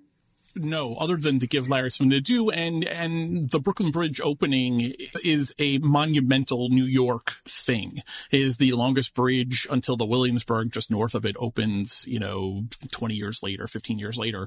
Th- this is an important thing that they kind of have to talk about or make mention of. So making Larry, and this I want to connect to your point. I think this is a genius move on George's part, knowing his son's proclivities for wanting to do architecture and design.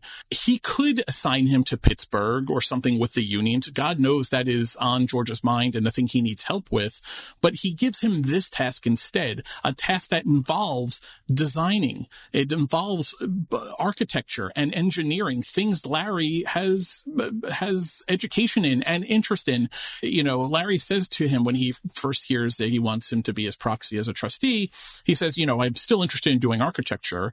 George's response is, this won't take long. And you studied engineering, you can say sensible things. This is a genius move on George's part to get Larry doing something that is part of George's work, like you said, but also that, that Larry can't deny holds an interest for him. Is it redoing a house? No, it's building a fucking bridge that is going to be the longest bridge in the world. Who doesn't want to be a part of that? If I can get into a time machine and be part of this, of this, of this work, I absolutely would. My old office outside of Manhattan literally was right outside side of the Brooklyn Bridge. I, I spent a lot of time, and then I lived in Brooklyn Heights staring at the bridge. I spent a lot of time with the Brooklyn Bridge in my life. I have a giant painting of it over my couch in my living room from the dedication, from the opening of the bridge. I, I'm very into the Brooklyn Bridge, so I was very excited to see this. But I think for Larry as a character, this is genius. I think it's a very smart way to bring in a very historical thing that they have to talk about and in loop in two of our characters, two of our main characters and give them something to do with it. I do want to get into the Roebling story a little bit because I think everything you're saying about women's place in history not being recognized or talked about is so true. So I like that they're talking about the story. So let's listen to Emily Warren Roebling. Uh, let's listen to her talk about her story and then I'm going to add in some details on it. When my father in law was first commissioned to design the bridge, my husband and I went to Europe to study what it would entail stress analysis, cable construction, calculating catenary curves, and the rest. So you learn those things? I know it is all considered beyond the grasp of a mere woman, but I did. Then my father in law died, and my husband was made chief engineer. But he fell ill soon after. And then you took over? Not at first. We worked together. I would deliver his orders and designs. But he got worse. And then it was just you. Last year, some of the board wanted to replace him, but Mr. Tate and I persuaded him not to. So you would continue in charge of the work. And Mr. Tate knew. Several of them knew. But they couldn't make it public. Of course not. This bridge will be one of the finest in the land, in the world. You should be proud of it, but I suppose you can't be.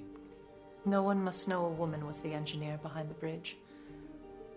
They might not even want to walk across it. Everything she says there is actually true. In 1967, John A. Roebling, finishing his Cincinnati, uh, Ohio sus- suspension bridge, is given the contract to, uh, given the commission to draft the master plan for the Brooklyn Bridge, the East River Bridge that would span Manhattan and Brooklyn. He does. 1967, he delivers his master plan. 1969, he's doing a survey of where the bridge is actually going to be located. So he's down by the Fulton Ferry. A ferry backs into his foot, crushing his toes. This is June, late June of 1969. Ferry backs into his foot, crushes his toes between the boat and the pier. His toes get amputated. He develops tetanus and he dies just 24 days after the accident. He dies in July of 1969. Wild. I, I wish you could see my face right now. I'm like, I, it just, it, it's just an insane story. so gruesome. But you know what? Hey, if you guys go and listen to our 1883 podcast, you'll find out that one of the main reasons why people died back then was from getting thrown off of the wagon and getting crushed in some way by their own wagon wheels. Like that was a main way of dying. So getting crushed by a ferry on your foot seems like, yeah, that shit happened. That's why there's all those signs by the docks now and all those inflatables all around it. It's because of shit like Roebling that happened. and the big rubber tires. And I mean, Yes, and it's not like these things don't exist. Like you can literally go and see all of these sites. So Yeah. July 22nd, just 24 days after the incident, after the accident, Johnny Roebling passes away from his tetanus infection. After his death, his son Washington Roebling, who had been working on the project with his father, he had been kind of his right hand man or like the next in charge of the project. He gets named chief engineer. He makes several important improvements in the bridge design. He further developed the bridge building techniques. He actually designed the two large pneumatic caissons that became the foundation for the two towers, which are the architectural feature of the bridge. Part of this leads to why he can't work on it. In 1870, number like a year uh, after his father's death, a fire breaks out in one of the caissons. The caisson is basically a watertight structure in which the workers could work as they were preparing to lay the concrete foundation under the water.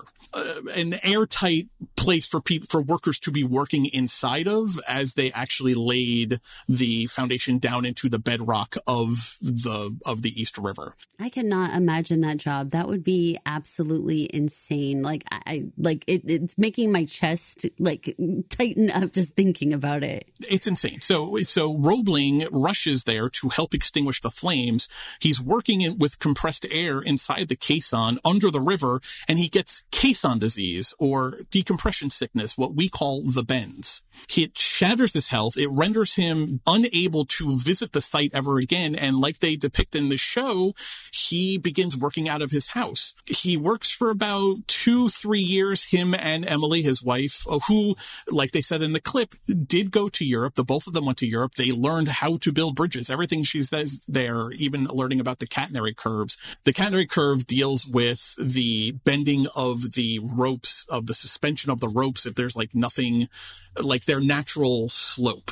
And that has to be taken into account with how the suspension holds up the, the rods, which keeps the bridge kind of afloat. Suspension bridges are wild. Anyway, so she really does do everything like that. So she becomes essentially an engineer by default. As time goes on, her husband is less and less able to even contribute. They really were working hand in hand and she really was acting as a point person delivering his plans to the workers and they were designing together. But then literally for the last 10 years of the project, she's doing all of it by herself. She is the Roebling in charge. And there are some people that know. And like she says in here in 1882, unhappy with the speed of the work and the fact that Washington Roebling was never around, they did try and oust him from the position. But the several people who were in the know lobbied and they were allowed to remain in charge. Washington was allowed to remain in charge and she finishes, she finishes the project. And like she says here, it's kind of lost to history. No one really knows. The bridge opens May 24th, 1883. In advance of the official opening, she carries a rooster as a sign of victory in a carriage, and Emily Roebling is the first one to cross the bridge. So she, she does get her own symbolic victory there, rooster in hand. A congressman, Abraham Stevens Hewitt, who was a congressman at the time, he would be elected mayor of New York in 1886.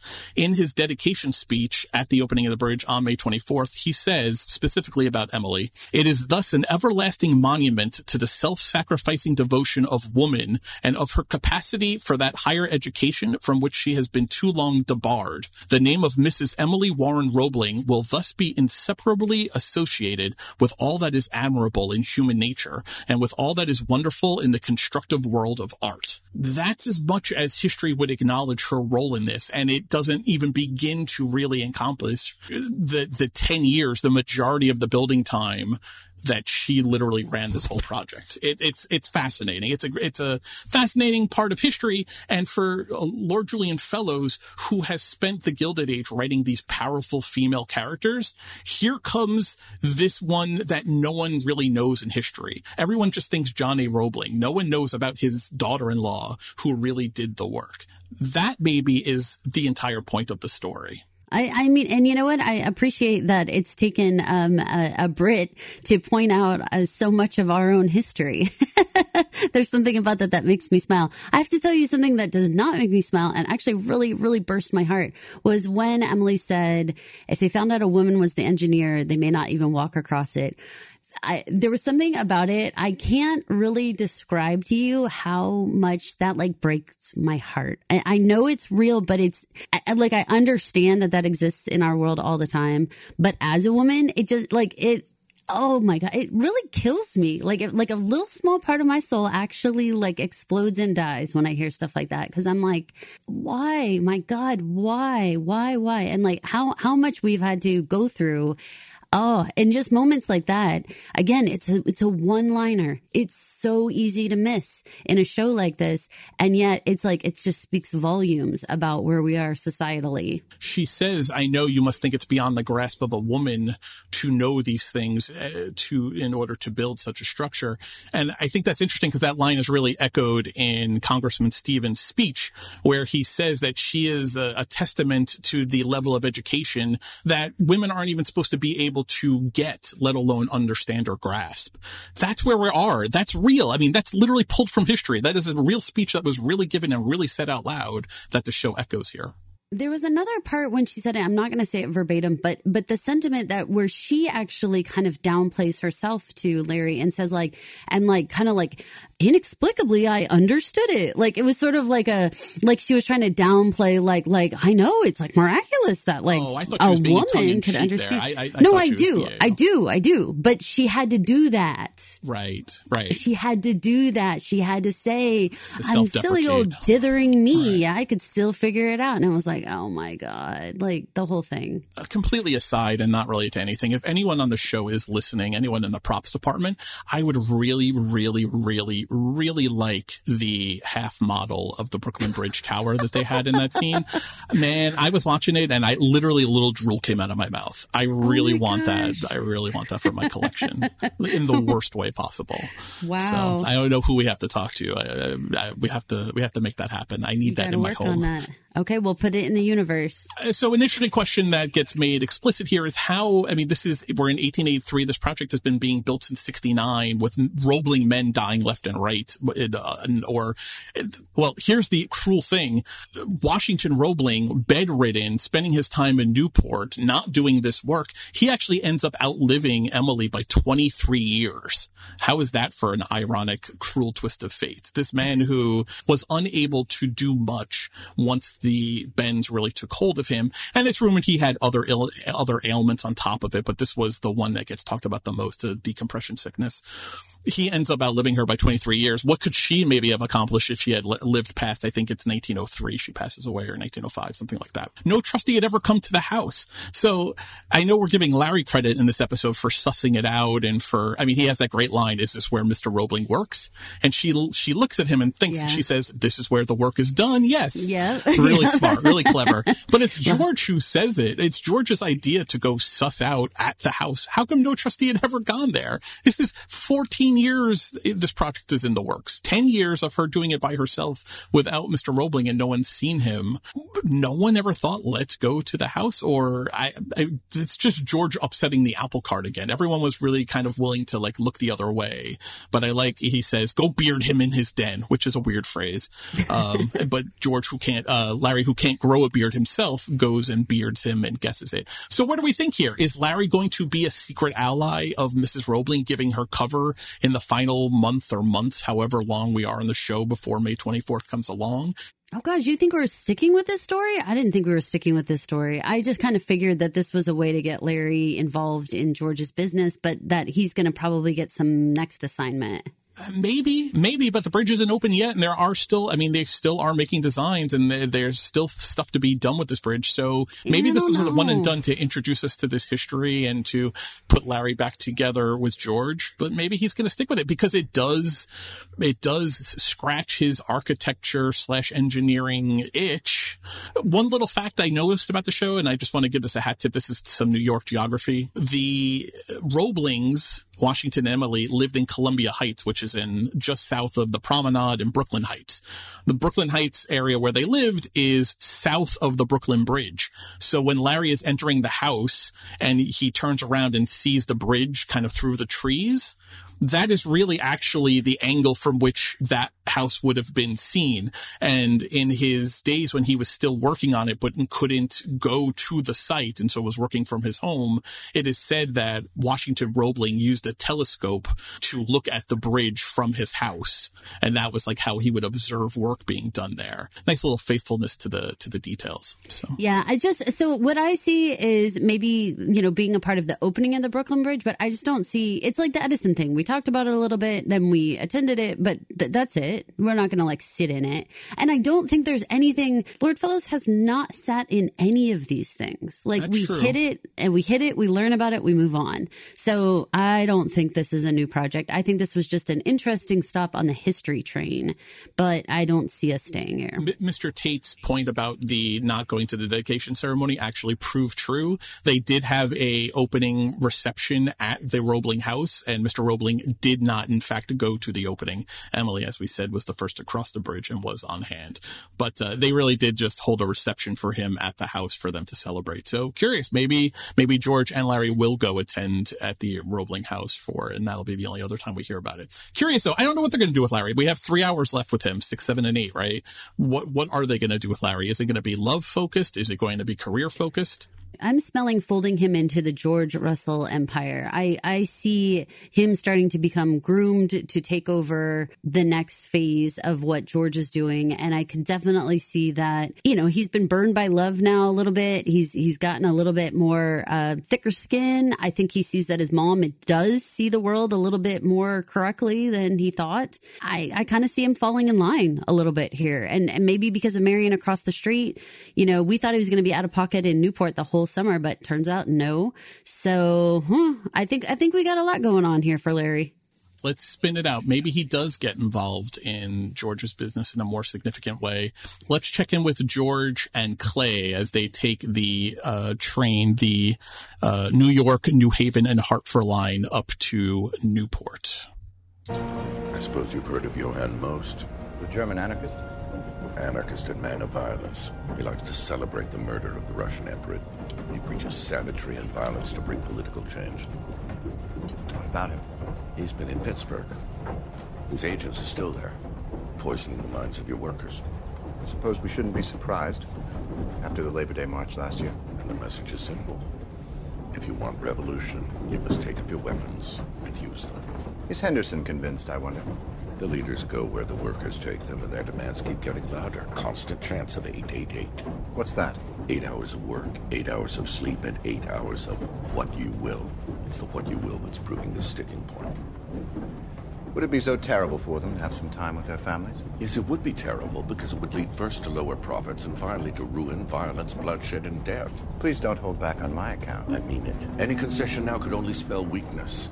Weakness is the harbinger of chaos. One blink and you'll lose the war. Okay, so a lot of interesting things there. And again, more table setting for the George storyline. This is like the third episode in a row now where we've had table setting for what is coming in Pittsburgh. And the combination of Clay's voice and the railroad, uh, like chugga, chugga, chugga, chugga, I was like lulling off. I was like, whoa, this is like hypnotic. It's the uh, why do we build the wall, my he's like, children? We're on the railroad now. hey, I got a pretty deep voice there. Did you hear that? I was I was digging. That it. was pretty good. I, I, was thought like, Patrick Page had actually popped into like, our chat. I am Patrick Page. I don't know why I also have to get like a little ghouly, like I'm like a haunted. He's a little house. ghouly. His voice is a little ghouly. I mean, when he's deep in his baritone, ghouly. uh, when he, I mean, he, everything he doesn't. There, he he's not like a candy striper. There, Patrick Page is not like singing like like delivering flowers and singing shanties at the door. Like he's Wow, that's weird. All those things that you said was so weird. A candy striper who delivers flowers at your shanty? I was I was thinking of Clue with the candy striper who gets shot at the door. I was thinking She's of Patrick Page. telegram. She's, she's doing Singing it- telegram, yes. Uh, Yeah, Patrick Page doesn't says- do singing telegram stuff. She, Yeah. you know, That's like funny. Why did you say candy striper? birthday do you because I, I don't know. I don't know. Happy birthday to you.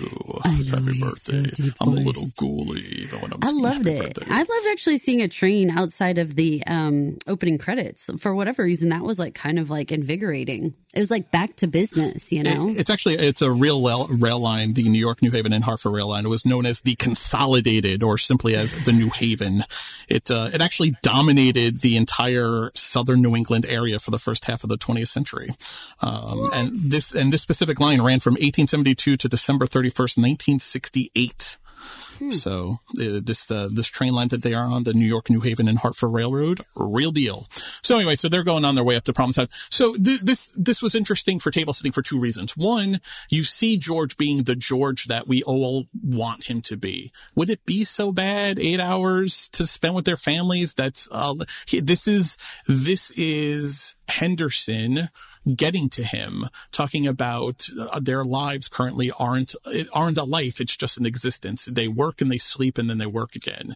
So the eight eight eight, eight hours of work, eight hours of sleep, eight hours to do what you will. Real battle cry. That was that was actually a real rallying cry even before 1883. That starts in like 1882 as part of the eight-hour workday. The eight-hour workday was a real linchpin in all of the railroad and union strikes at this time, trying to get an eight-hour workday. But the eight hours of what you will was an actual song, and I'm going to try very hard to find a clip of it for our next episode. There is an 888 song that goes through eight hours of work, eight hours of sleep, eight hours of what you will. so the what you will is like in, was like in the, was like one of the lyrics in the song.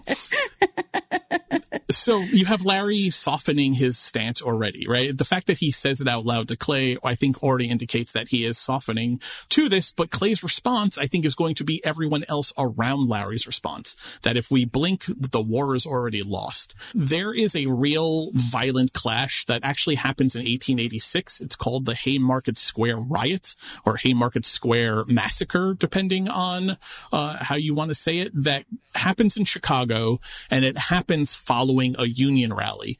I have a feeling the show is building towards a Haymarket Square stand-in, but happening in Pittsburgh with the steel workers on one side and the militia, the, the National Guard, if you will, uh, Pennsylvania National Guard and scabs on the other. Why is this interesting? It's interesting because of the history and how they're going to play it out. There is no really well-known 1883 strike of labor that I could find that happens in Pittsburgh. The Haymarket Square is just dramatic enough, but it's still three years off.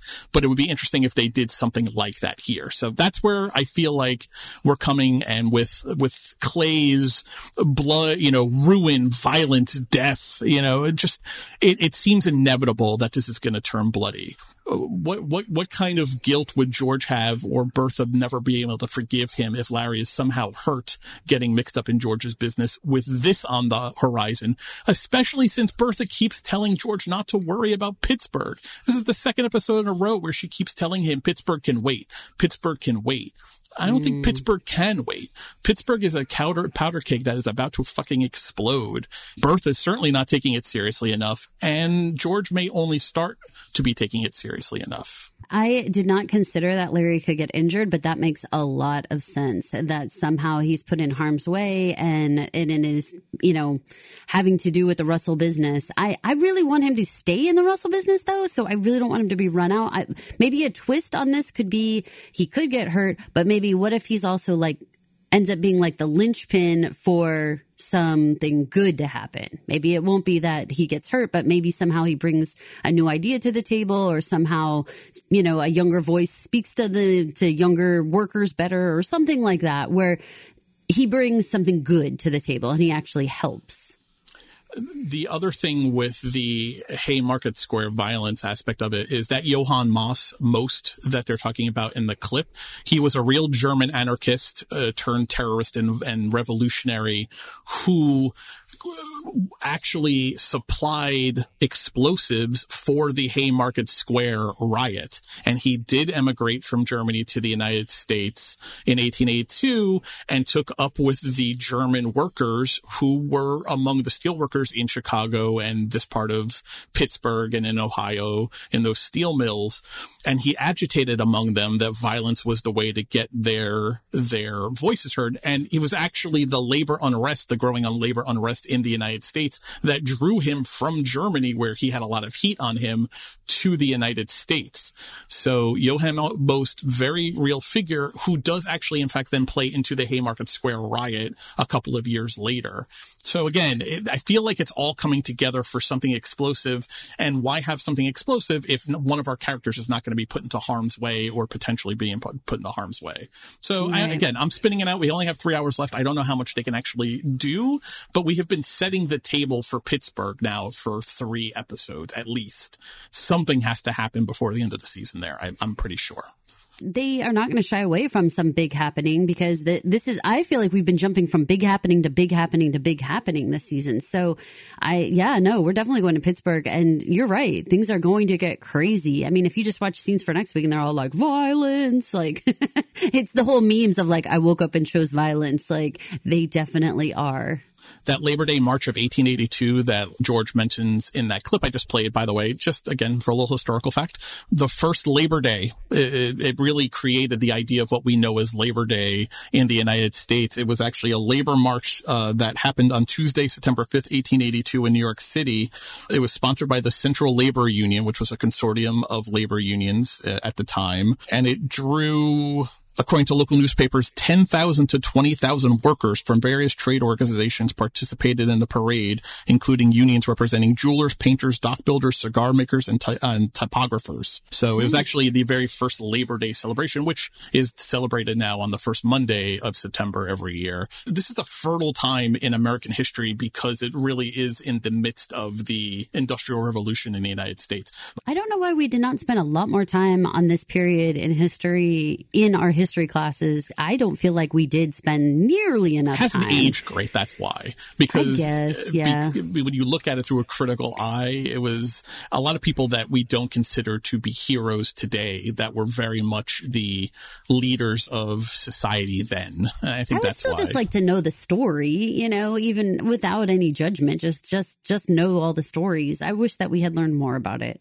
Well, we're going to learn all about the Duke of Y'all Buckingham now. and and well, you're learning it through me and through our Facebook page. Where I'll put up more information about all of this stuff. Um, I, I, owe a big brain dump from the first five episodes on Facebook, so I, I've been neglecting adding history there, but I will. Let's talk about Bertha and Gladys. Gladys, how do you solve a problem like Gladys? I she she just doesn't seem to be getting what's happening here. Are you surprised that Bertha wasn't more explicitly prepping her for her time with the Duke? Because she was outright rude to him at best. Well, I can't be surprised because we've discussed this a couple different times where we're like, I don't really understand how much training, proper training that Gladys has been given in terms of what are the expectations for her being a part of any sort of courting situation. She doesn't seem to know what role she plays. So I can't be surprised because we've already commented that Bertha doesn't seem to actually be filling in the blanks for her. So she doesn't seem to know what's going on. But my goodness, why she didn't put it together on her own when she was sat next to the Duke that like, hello. I mean, you need to be polite and, and better than that, right? You need to be darn right intriguing and interesting during this entire meal. She was very checked out. I, I do you think that going to give us any kind of reason why she was so checked out? I, I don't know. But even before the dinner part where, okay, maybe she doesn't get that. And she says, I thought I was sitting with the younger set. And she says, no, no, you're sitting next to the Duke. Even if she doesn't get it there, just basic manners. You are, you are the daughter of the Russells in this giant room. A royal Duke has come to your house for an event that you're throwing in his honor. They say hello. And then she literally goes off to Mamie Fish. Let, uh, let's put, let's put courting aside and, and you are a debutante for the purpose of getting married in this world. Just basic manners as, as your parents having friends over for dinner. I would lose my mind. I would absolutely lose my mind if my child acted this way. I agree. It, it was very out of character for her because she's usually very excited about parties and get togethers and getting to see other people and all this. So she seemed, she had like a, like an exhaustion about her. Like she was just very over all of this. And I, I didn't know exactly know where that was coming from. I know that she said, you know, I'm ready to start picking out my own clothes. I'm ready to like basically have more of a say. Bertha was like harsh as hell with the, you'd pick the clothes, but not the right clothes. I was like, ay, ay, ay. All of that super teenage plus mom talk. Like that's all those interactions. Like, I think you just lame. Yeah, well, you just lame. Like, Great use of the Bertha mantra, though. Trust me. It's it's it's how Bertha. It's what her tombstone's going to read. Trust me with exclamation point. So then maybe, maybe she's being put off and, and acting just sort of ugh, about this whole thing because she did have a little bit of back and forth with her mom. I wouldn't have chalked that up to being like in any kind of tiff with her, but maybe, maybe there was more there that either got was on the editing room floor that we didn't get that they were in more of an argument than I was really I mean I didn't see that as a big old argument but she acted like she had a chip on her shoulder when she came downstairs and she was later than everybody else joining the party. There was something there that maybe you know I'm, I'm downplaying too much that she just didn't really want to be there and didn't care to be there still though you have to suck it up. Just, again just basic yeah, manners, manners. Wise even even if you're not about the being of the courting. I mean and then she continues at the dinner do any of us really ever make our own life? Which the duke was like whoa that is too deep and i haven't even had my fucking deviled kidneys. Oh which aren't even being served. They took deviled kidneys off of the, off of the menu. Super gross. Uh, i did think it was funny especially you were talking before about how women of this age needed someone tying them up and needs they literally needed help getting into their dresses Wait, wait, that's not what I said. you just said women of these days needed help getting tied up. they needed help getting dressed. Yes. Right, right, right. But there was a fun detail though, because Adelheid, when, when Gladys and her mother are talking and she's being called, you know, girlish and, uh, yeah. fussy and girlish in her blue dress, she keeps spinning around and, and squirming. Adelheid just dutifully continues to tie up her, her undergarment. Mm-hmm. And it's just funny. She, she's just like a, she's focused and she just keeps tying up as, as Gladys turns and squirms and stuff. Adelheid just keeps at it, making her little knots and bows. It, I don't know. It just made me laugh. I was like, she is so committed to it where someone like else would have been like, stand still or exactly. I will continue tying this when you stop moving. But no, right. Adelheid, you know, she knows her job is on like thin ice. what do you think about that conversation of uh, between Mrs. Bruce and, and Bertha and maybe not so much Bertha because it's Bertha's house, but Mrs. Bruce kind of letting Adelheid find out she's literally being replaced from the major leagues uh, you know, as far as a ladies' maid go, I think getting to do a tiara for a dinner for a duke seems to be like getting called up to the bigs. And yeah. she finds out by eavesdropping that she's been replaced. I, that didn't feel so good to me. Oh no, I think it would be awful. But, but what she said as the reasoning that this is a special occasion. And so that's why we're having like a special hairdresser lady. That's actually very legit because I have like a standard hairdresser that does my hair like every six weeks or whatever. But then I have like people who I would call upon if I was going to a wedding or if I was going to, you know, something big that I wanted to look specific for. I wouldn't go to my everyday hairdresser. So I actually do do not think it was as big a slight as Adelheid was like sort of feeling it, but because it's it is it is true that you would hire someone else. But please, the writing on that about her tiara skills lacking, that her that her tiara skills were limited. Um, I think we should be using that all the time. If if you feel like anyone does not have the skill set, their tiara skills are limited. It's very delicious writing. That was excellent. She's got the sickest burns. I mean, Agnes definitely has the ones that make me snort laugh, but really Bertha and Mrs. Astor that we can get to see her in this episode, uh, just really cut so deep. Like they go right down to the bone in, in the most unexpected ways. It's really fun to watch. you know, you, you mentioned about, you know, Gladys entertaining the Duke. You know, Ward leans over and says, hopefully the Duke finds Gladys entertaining. I think the way this played out, it was really more about Gladys finding the Duke entertaining because remember, Daddy George is watching all of this. He is across watching his wife, the Duke, and Gladys, one, two, three, with Aurora sitting next to him, chirping in his ear. And he says, I assume, you know, I think Bertha knows what she's doing, but he, he's, remember, still on the love match. So even if the Duke is the go, he's going to need to see Gladys is entertained by the Duke and not just what Ward's concern is that the Duke is entertained by Gladys, which she did not seem entertained by him. At no point did she seem to really come around to him. Do you think he just seems too old for her? I think she's petulant. I, I, because I, I, cause I, I think he's actually perfectly nice and he is royalty. And if she thinks she's getting someone young who has the money and or the power, she really doesn't get what's happening here. that's, that, that's probably the, uh, the biggest mouthful ever. She doesn't get what's going on. If Oscar Van Rhijn was a fraction more wealthy, she'd be marrying Oscar Van Rhijn right now. If Mr. Winterton, you know, was even a, just a little bit younger, she may be marrying oh, Mr. Winterton. Stop. Do you really think that? Because that, come on. Do you really think that that's what that's what George and Bertha are doing? I don't think it's what George is doing.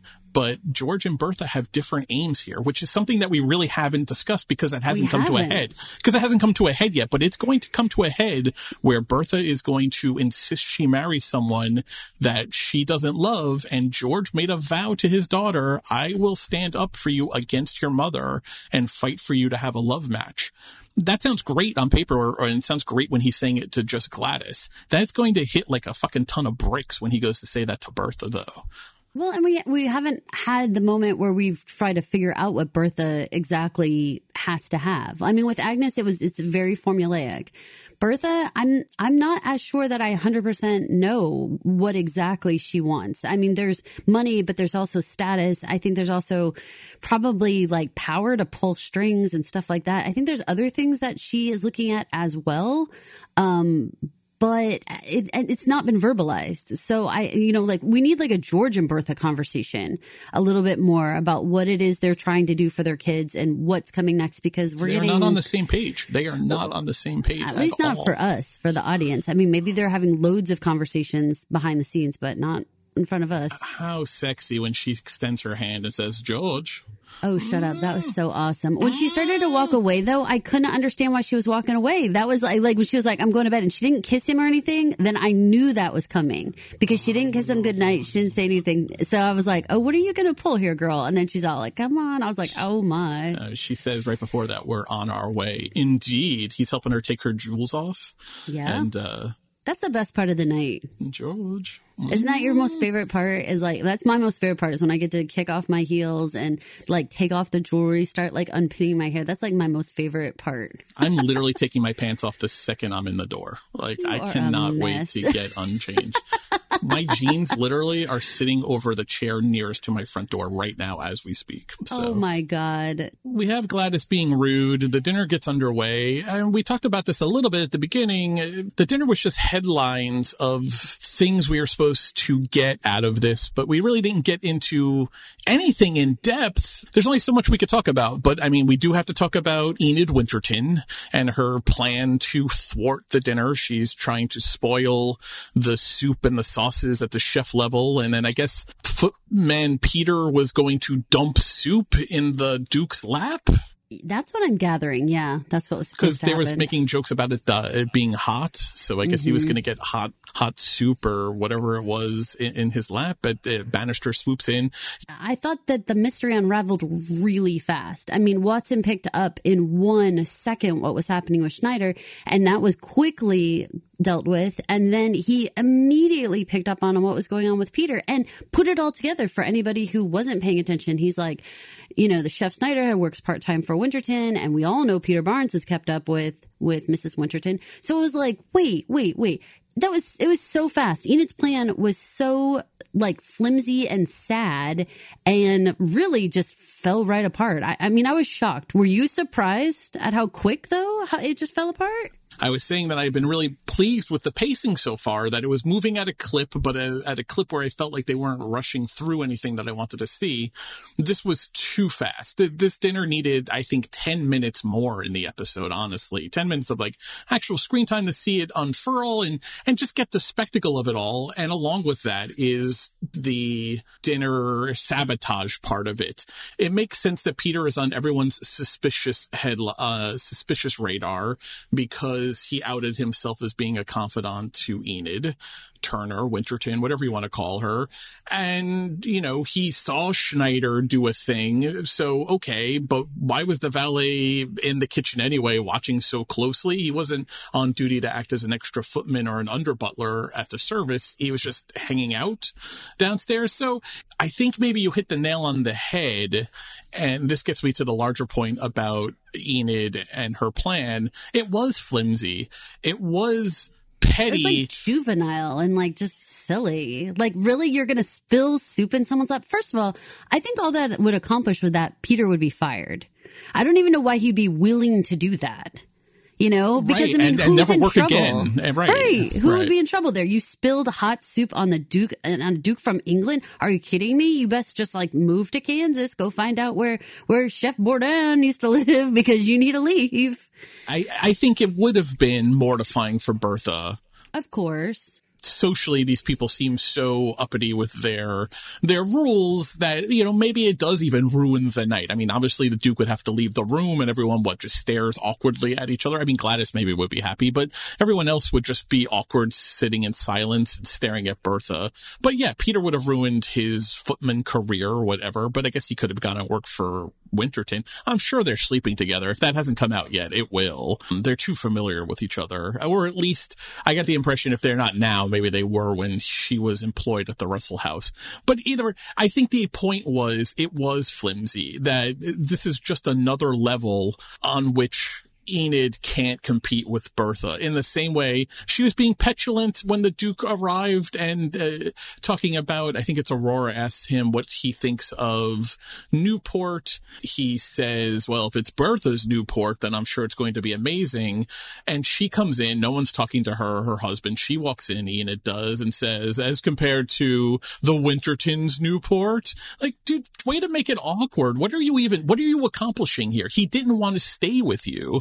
Yeah, it was so awkward. That was so awkward. But but I mean, just it highlights her being like in the wrong place. Like Right, I right, don't understand exactly. why she would do this. you right know? everything everything she did this evening uh, from from her planning through her actual opening her mouth and speaking just exposed her as not being on this level she can't play at this level not not even close all she is is all she's doing is embarrassing her husband who had to pay the price because he tried to clarify what his wife said and Bertha just steamrolled him by by introducing Gladys. I felt so bad for Mr. Winterton. That poor old man just wants to enjoy his meal and and not be ostracized. Yeah, but unfortunately, he made a, a sad error in judgment and marrying old Enid. And uh, you know what? When you think with that part of your body, unfortunately, you get yourself into spots where you get, you end up being embarrassed and feel like a fool. Preach, sister. Preach. Just I- saying. I have to ask this question now. I mean, maybe calls out Enid for looking agitated. I mean, she looks like she swallowed her tongue when Bannister foils Peter's plan. And the, and the first course is, I mean, it, it's very actually funny. We didn't talk about it, but when the Duke compliments the truffles that are being served and what a delightful way to start, Bertha has to cover really quickly and say, what did she say? She said something like, uh, like, oh yeah, I forgot that was going to be our first one or something like that. Bertha forgot the first course. In this episode alone, of all the precious time allotted for this storyline, we saw her talking about the menu three times, I believe. She definitely forgot the first course, right? So, you know, she, she's covering, I mean, the way her eyes bugged out of her head and even George's eyes when Bannister came for service and, and served the Duke instead of the footman. I mean, th- they're covering and obviously off screen, I guess, there are going to be questions to ask on like what the actual fuck happened, but she's covering because that's how Bertha rolls. That's the level of Bertha rolls. Enid would have been like, what are you doing? Screech owl, screech owl, screech owl. So there, there right there is the difference. I feel like, and I hope this is the end of the Enid Turner Winterton storyline. Let her, her embarrassment here be done with it and let's move Bertha back to competition that is worthy of her. Let's get her back going head to head with Mrs. Astor, who took a chance by not coming to this dinner in in perhaps missing the event of the season. That seemed to be where Ward, Mamie, and Aurora were all coming from. Hmm. Okay. So I do not think this is the end of Enid. I wish it was, but I do not think it is. I am trying to think about the different tactics that we've seen used. And one of those tactics is if you feel you cannot beat someone, take credit for them. Right? Mrs. Astor taught us that. Mm-hmm. So Well, I. Ward, Ward, you know. Uh huh. So I am looking at the Winterton situation and thinking, all right, we've got the Met on the table, right? We've got this situation. I, I I know nothing other than you know the other the couple clips that we've seen um for like scenes for next week, but it smells to me like Enid is going to stick her nose into the the Met situation and somehow start to try to take some credit with the new crowd. This is what I am predicting to happen because that would be a way to get at Bertha in a completely different way. I think she loses on this like servant to servant whatever nonsense she's doing. Like this kind of stuff she she cannot win. But on some sort of bigger level, money-wise, I mean, she's got to get it, it goes back to the money. So is there something she can do with the money? I don't know what. I don't know if the Met needs more money current again Well, she or if needs to they're sell completely boxes. good. She does need to sell boxes, and and Winterton has said they would not take a box, but now they lost their box at the academy, so surely they will take a box. Well, remember uh, his parting shot to Mrs. Astor last week was, you know, this will force us to take a box at the Met. And Mrs. Astor Right. said, that's probably more your wife's speed. Oof. So, but so then I know. So then here's the thing. So when we're talking about what is her next move, her next move is to win over and or be the you know belle of the ball at the Met, which would really take the wind out of Bertha's sails. So this is this is what I see as like her next move, taking credit for something that Bertha's been working on forever. It's just so beneath Bertha. I- This is this is not that we had our fun with the exposing of the George and the division and strife that that caused. She was firmly you know schooled in this episode. When when the downstairs staff were able to foil it completely like the scooby-doo gang without even bertha or george knowing or being aware. Well, what are we actually hope to accomplish here? But you're right. I mean she, she i mean the, for the same reason bertha needed to court the wintertons to begin with. You know he's old money but she's young and ambitious so open to the new money. And now having lost their box at the academy they kind of have to go to the met. Uh, you're right uh, but i hope i hope at least the focus is less on them anyway. I'm tired with it i guess is my point. Well, one of the things that I was very grateful for with the staff situation was that if things were going to be figured out relatively quickly, I was glad that everyone believed everybody else and acted accordingly. So the second that Watson said, I think something's going on, we did not have the Threes Company nonsense crap of like, are you sure? What are you talking about? None of that. They, they took him at his word. They immediately acted. And the second he saw the next thing with Peter, he immediately said something. They immediately acted. Like, I need that amount of conciseness if we're going to deal with this level of pettiness. It's also a credit to the Russell household. These are the kinds of people that Bertha and George would employ competent, good at their job people. I love seeing people on screen be good at their job. And in real life too. I love when people are good at their job, no matter what their job is. It makes me happy. Watching these guys be the Scooby-Doo gang and figure it out, working together, not questioning, not hemming and hawing, just getting to it and springing into action. Uh, you know, Chef Josh, all right, first course is canceled. We're switching it up. Boom, ready to go. He's ready for the contingency without even realizing he's ready for the contingency. Uh, sweeping in and, and stopping Peter before he serves the Duke. Boom. Just be good at your job. I love that. A credit to Bertha and George. Very much so. I, I really, I, I, agree with you. And, and there's like something that's actually like extremely satisfying when like, when the pieces just fit together, when it's like, this guy's doing this. I hear you. I'll move. It's like, ooh, I just love it when things are like efficient and, and just, they just took care of it so quickly. You're right. Total credit to Bertha. I wish that we had more time or more things to talk about with this dinner, but we really didn't. It ends with a cheers to Bertha, a leading citizen. Again, again, just the highlights and which all speak for themselves. So we don't really have to go into it. I don't think there's really much deeper than what we talked about. I do want to talk about Watson. We, we drop in on a conversation of Watson and George. Clearly Watson having just told George about Robert McNeil's offer to go to San Francisco. How shocked were you that Watson was having this very personal conversation with his employer? I was not shocked. I was really thrown. I thought that that would be the type of thing where you have to like ask for an appointment and like go and sit with him and like talk with him. But like just while you're dressing him, I didn't think you would ever speak of such personal things. I make a bet if we saw that conversation from the beginning, I make you a bet George is actually the one who even probably brings it up. I think he was very perplexed and a little annoyed that McNeil didn't tell him why he was looking ah. for Watson when he came to his house. I and I think I make George is the kind of guy who doesn't like those kinds of loose threads. I make you bet he's been waiting for a moment. And you know, they're up in Newport. It's it's probably more relaxed than things. His mind is swirling with Pittsburgh, so he's probably looking for something to distract himself. I make you bet he's been looking for a chance to talk to and ask Watson what that was all about.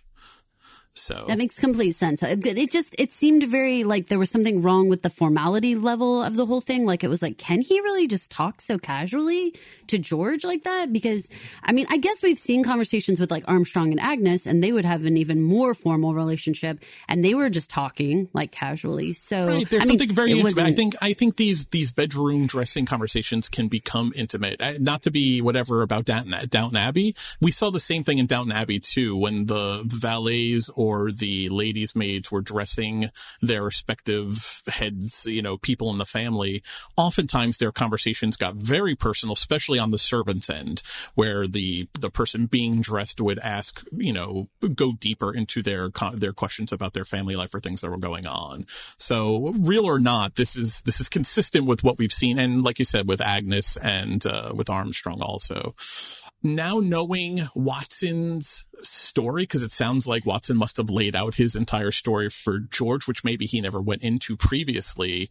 I wonder if George will see Watson as more of an equal than, than a valet, given knowing his history. George seems like the kind of guy who respects that, uh, the person more than the station, if that makes sense. Okay. Uh, so he may have, he may be genuinely interested in, in this man who dresses him, who had this a whole other life he didn't know about. I was particularly just very happy that George had the reaction we would want him to have. George really made me happy this whole episode. I liked his, I liked his reaction on the train with Clay and I liked his reaction here that he agreed with us and with Watson that it, it seems perfectly reasonable to want to hear from, from Flora, from his daughter herself before he himself across the, you know, the other side of the country he could have easily had just said, don't make trouble for us, for Bertha, for anyone. These are people we have to do business with. I'm glad that he didn't take that tack because Watson would have been hard pressed to disobey him had he laid the hammer down. Don't you think? Yes, yes. Watson would needed to do whatever he said to do. I mean, I I think the conversation was much more peer like than I expected, and and I really think that there was a lot of respectful, you know, sort of advice, and then sort of, and I, I don't want to say like pushback, but I but but like it's not like he had to do exactly what George said. You know, it's like they could just go back and forth and be like, "Well, what do you think about this?" Well, this is what I think. Like it was all right to talk that way. The whole conversation I think was very necessary, and we we got a sense of where Watson is in this process, and and he's being backed by other dads who are saying like, "Yeah, this doesn't this isn't great," you know. Other dads, one of which is a, a very powerful man. It, Right. It's it's one thing to have say Ban or a church in your corner. It's another thing altogether to have George in your corner because again, George is the kind of guy who may go around Watson altogether and go to McNeil to interfere that way. George is totally the kind of guy who would who would call up Robert, summon him to his office, and say something like, "If you want, you know, my company to do banking with you, then you need to set your wife and my valet together and have them talk." He seems very much like the type of guy who would do that and not even really think about it too much. George is George is much more concerned with the emotional matters of people than I think would be obvious or that you would assume, or maybe even more so than Bertha altogether. I would say I give him a lot of credit. There's kind of like that joke that goes around TikTok and stuff like that, where they put like a microphone in front of a dad's face and be like, "What's the name of your of your kids' friends?" or like, "What's the what's what's their birthday?" or that type of thing. And dads like rarely know on these videos. I don't know why, but George, I feel really comfortable that he would know his his kids' friends' names and he would know when their birthdays are and he would know what's going on, which which is a level of being engaged in like the household stuff and the in the family stuff that is probably highly unusual at this at this stage of the game societally. This dad is. I, I've always appreciated that about George, and I think that's what most people appreciate about the George and Bertha dynamic is that yes, they're a powerful couple, but they're parents and they do parent and we see them parent. Isn't it funny that the Fanes don't have kids? When I was going through my whole shtick earlier and I was in, in my own notes about how I'd watch a spinoff with them and, and everything, I realized I think they're the most actual functional couple on the show. Interesting. Uh, even more so than Bertha and George, because we've seen that there's a stress fracture between Bertha and George, because I don't think Aurora and Charles are as ambitious as Bertha and George. They're not going to have the same, uh, you know, interest coming to loggerheads because neither of them seem to be particularly ambitious beyond where they are actually at. But it doesn't seem like they have children it's weird to me. They're they're both of the age where you would think they would have children, and I and there are a lot of couples. I, I do the fishes. Does does Mamie have kids? Her and Stuyvesant Fish. I we've never seen them. They've not talked about them, no. I mean, Clear I mean- Ward McAllister doesn't. I mean, w- I mean, they may have grown children. They may, I mean, because, because Bertha and George, I think we're supposed to think are a little bit younger than say like Mamie Fish. And so like her kids could be like 30, you know, and have like kids of their own and stuff like that. Just in a world where having kids seems to be such a part of duty and obligation, to say nothing of whether or not you want children, if the whole idea is to protect your money and fortune into the next generation, you have to have a next generation in order to do that. There should be more kids. There should be more people Larry and Gladys's age and Marion's age in the show, it would seem to me. There is something about the pool does seem so shallow. You know, there just doesn't seem to be that many people. I mean, hello, we're having to like bring people in from England, possible suitors. That's kind of implying that the pool is not very deep here. So I don't know. And, and maybe it doesn't make sense then to bring in a bunch of younger people because if we're trying to kind of be like, this is hard and, and it's like slim pickings, you really got to go through it, then it would be weird then if we saw bunches and bunches of kids, you know? You remind me of another issue with Enid Winterton's whole plan and her whole storyline and and and as it relates to the Duke. The Duke isn't here because he just wants to hang out with American money. The Duke is here because he wants to marry a wealthy daughter that will inject money into his power structure. That's the entire point of the Dollar Princesses program. It- You know, Mhm. to the extent that it, to the extent that it was a program, not rich royalty coming to America to mate up with rich families so that they could combine power, prestige, and wealth. Enid doesn't have children, and Enid and Mr. Winterton don't have children to marry them off. Why on earth would he want to stay with them? They offer him not, they literally offer him nothing that he's looking for. He's looking for a Gladys or a Carrie Astor or a Marion, and not that they've met, but he, that's who he's looking for. He's looking for women of that age that he can marry and have children with. Yeah, I mean, it would have made better sense for Enid to try to like.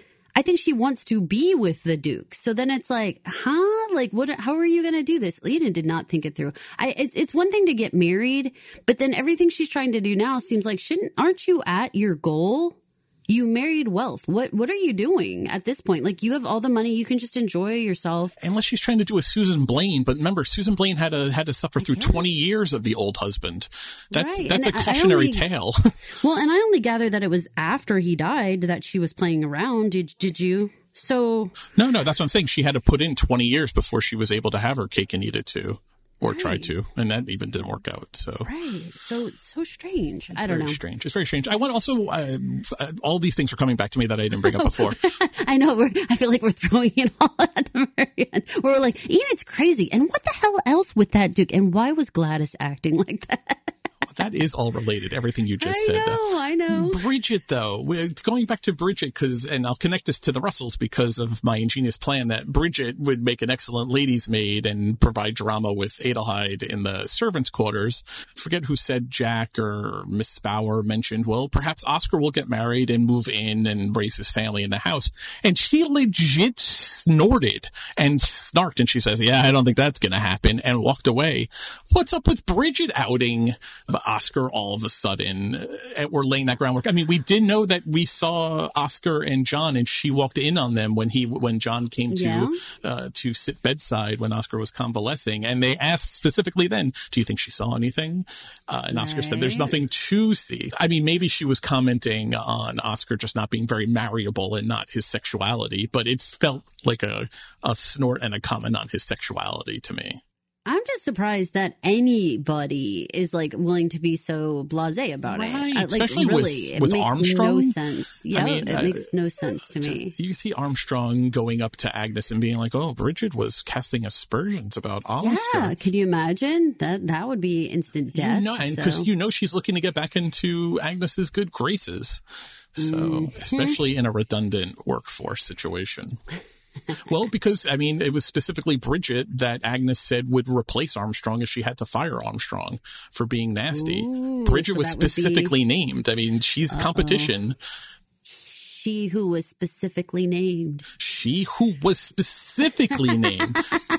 Don't even get me started on how the pureblood wizards and their ever shrinking pool of marriage material. That's why they couldn't stay pureblood in the Harry Potter series. That they had to go outside and marry mixed blood. But that that's its own thing. Talking about Oh the my royalty. God. Jeez Yes. Um, Louise. Jeez Louise, indeed. Too much. Armstrong is a Voldemort type. That's very true, though. She totally is. All right, I think- even has a nose. I think we're down to trouble. I think we're down to trouble in Alabama. Wow. Okay. So last episode, I said I really think there's going to be some sort of incident that they are going to be a part of in some way. We had brought back the concept of remember the story of how Dorothy and Arthur met, and there was white men who were chasing Dorothy, and Arthur stepped in. And I had queried you: Do you think we're trying to set up some sort of pattern, some sort of cycle here of somehow there's going to be danger? T. Thomas is going to say or do something, and somehow that's going to bring Peggy and T. Thomas together. Michael Marie, was I in the writing room or were the writers under my bed? Because I feel I struck gold with that one. No? What do you think? No, yeah, you were dead on. You were dead on. I mean, I, I, I was, uh, I was happy because we got the trouble that I felt like we needed to get out of Alabama. You, you connected the dots great back to the, the parents story, which, which is always a good narrative device. Uh, we, we, we always talk about how, uh, you know, daughters look for their fathers in, in their mates and then sons look for their mothers in their mates. And, and here you have a version of, of Dorothy and Arthur's story playing out in Alabama. Now, it's a little bit different though, right? Because the trouble ultimately was of T. Thomas's making. It, not that he was wrong to do what he did, but ha- does if he doesn't stand up and and say stop it and then and then Nah. literally shove the man.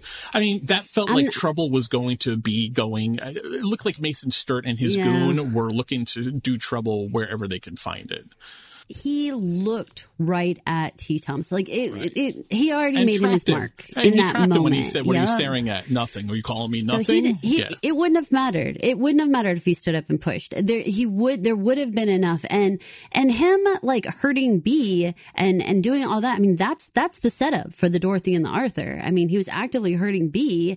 I have to tell you, cinematically, they really telegraphed those guys coming through the door because there was a scene before they came in where the way that they had, had blocked it, it was like T. Thomas and Peggy were way to the right of the screen, and the door was taking up like three quarters of the screen. And when that happened, I was like, oh crap, white guys are going to come bursting through this door.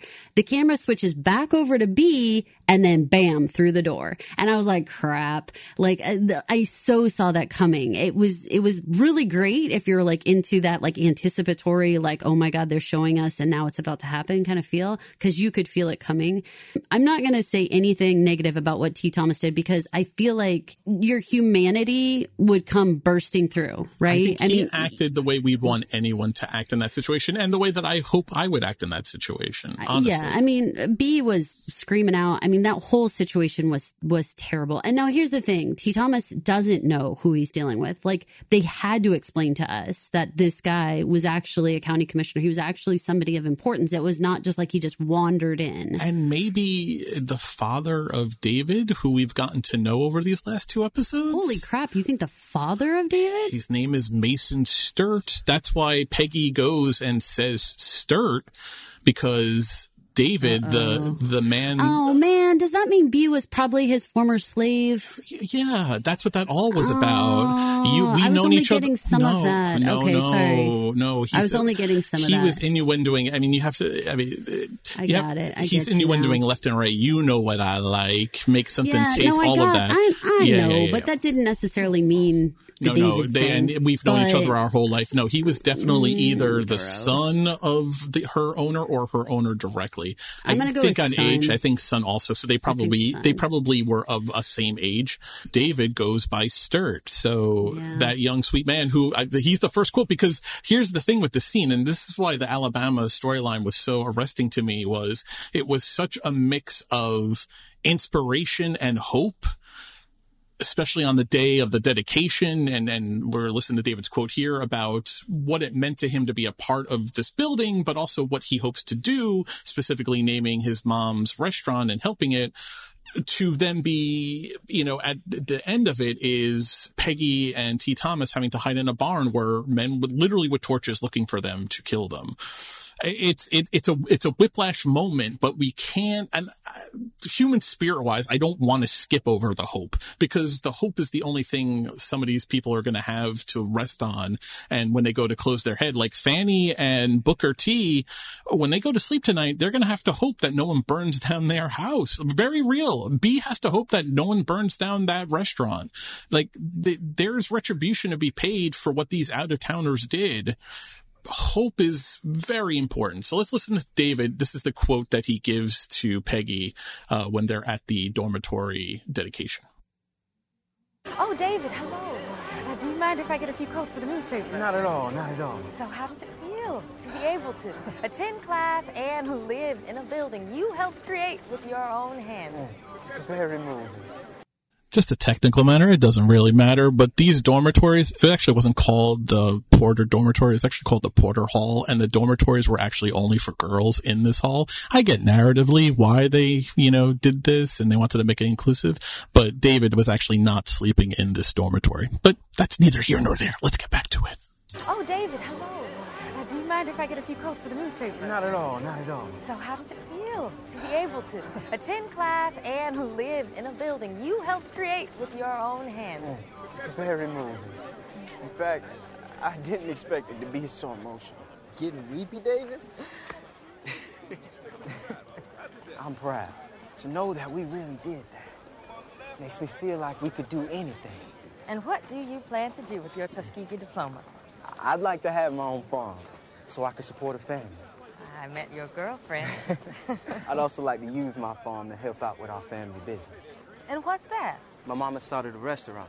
I plan on supplying them with the harvest from the crop on the land. Well, I wish you all the best. Thank you. You should visit my mama's place. Oh, yes, we might take you up on that. But first, Mr. Washington wants to give us a tour. Of course. Thank you again, David. It was nice seeing y'all. Take care. I'll tell my mama to look out for you. Yes, sir.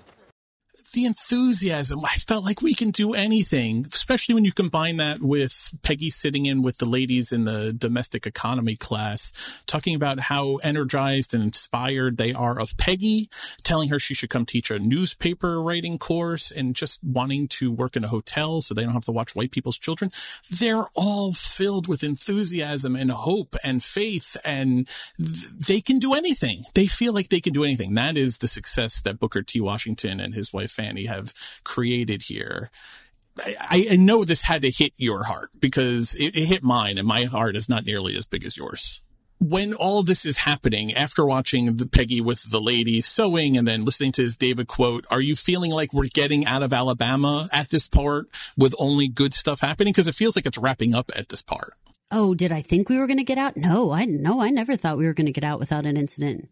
They're just I they're just layering on stuff- more Yeah. good things. We had a whole episode last Yeah. week of good things in Alabama, and here we're starting again full of hope and ambition. I, is this a good example of hope is dangerous? The, I, the that there's important. It's important to feel like you could do anything, but there is a double edged sword to such unlimited hope and feeling like you could do anything. Oh, I mean, I hate, uh, you know, I hate to even think that. Hope is dangerous in the sense of like limited control of circumstances. And so it, it really just can be very, very difficult. That is not something that I actually, in my own regular life, put into practice. I mean, I put a lot of hope into a lot of situations for good or for bad, but definitely within TV and within stories. I mean, as soon as you have a character who's hope, hope, hope, hope, hoping, that vulnerability that that creates really feels ripe for some villain to come in and snatch it away. So in stories, it's really really difficult for me to to have somebody all of a sudden be like this really wistful hopefulness because I can just feel someone coming up behind them to ruin it for them. But I don't want to think it's true in real life. I want to think we're allowed to to you know to want more and to and to hope that things will work out and to pray for miracles and that kind of stuff. I I'm that girl. I am that girl. I'm the one that you would call to ask me please please hope hope for you that something will go well. But I just think that Peggy was just too naive about everything that was going on in the South. And the more good things that were being layered on, the more I felt the villain creeping in. You could see her literally floating above the ground. She is so happy Yeah. and enthused coming out of the, her meeting with the ladies. And, and, and we heard in the last episode, Fanny tells her, those girls are in awe of you. And then she actually got to experience it. It was almost, it was almost too much for her. And then talking to David, the, the, neither, they couldn't smile any bigger, the two of them. And even David's friend coming over to, to bust his chops about being emotional couldn't dampen the, the spirit. They're over brimming with joy and, and, and such good feelings that you knew it had to come crashing down. Uh, all right. I'm going to play a clip here. It's a long clip because I edited down and uh, the entire back end, the entire what I'm calling trouble section. I, I edited a bit, but still a long clip. Let's, it'll take us through the entire journey for our final part of the discussion. So, have you enjoyed yourself on our trip? More than that, I've been inspired, especially by the female students. They have such ambition despite their circumstances. They're fearless. And so are you. Oh, am I? well, I like that you think that. But there is so much more I want to do. My lack of courage keeps getting in the way.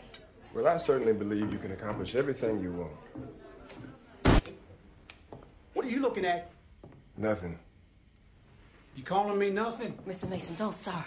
Let me fix you up some chicken to take home. Stop it! What'd you say? No. Let her go. Don't get smart with me. Do you know who I am? They from out of town. Shut your mouth. You better sit down, boy. This here's Mason Stark. He's the county commissioner. Stark? I'm gonna have to teach you a lesson so you understand your place. Our man will take you to where you can shelter, and tomorrow morning will take you to the first train. I'm so sorry to put you in this position. We don't have time for apologies. You need to get on out of here. They've gone. We're safe.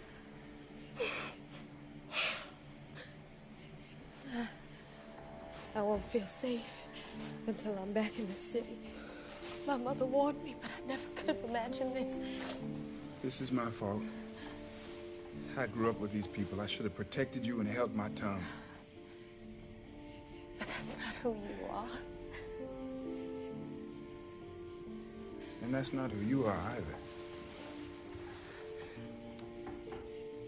That's why I hired you.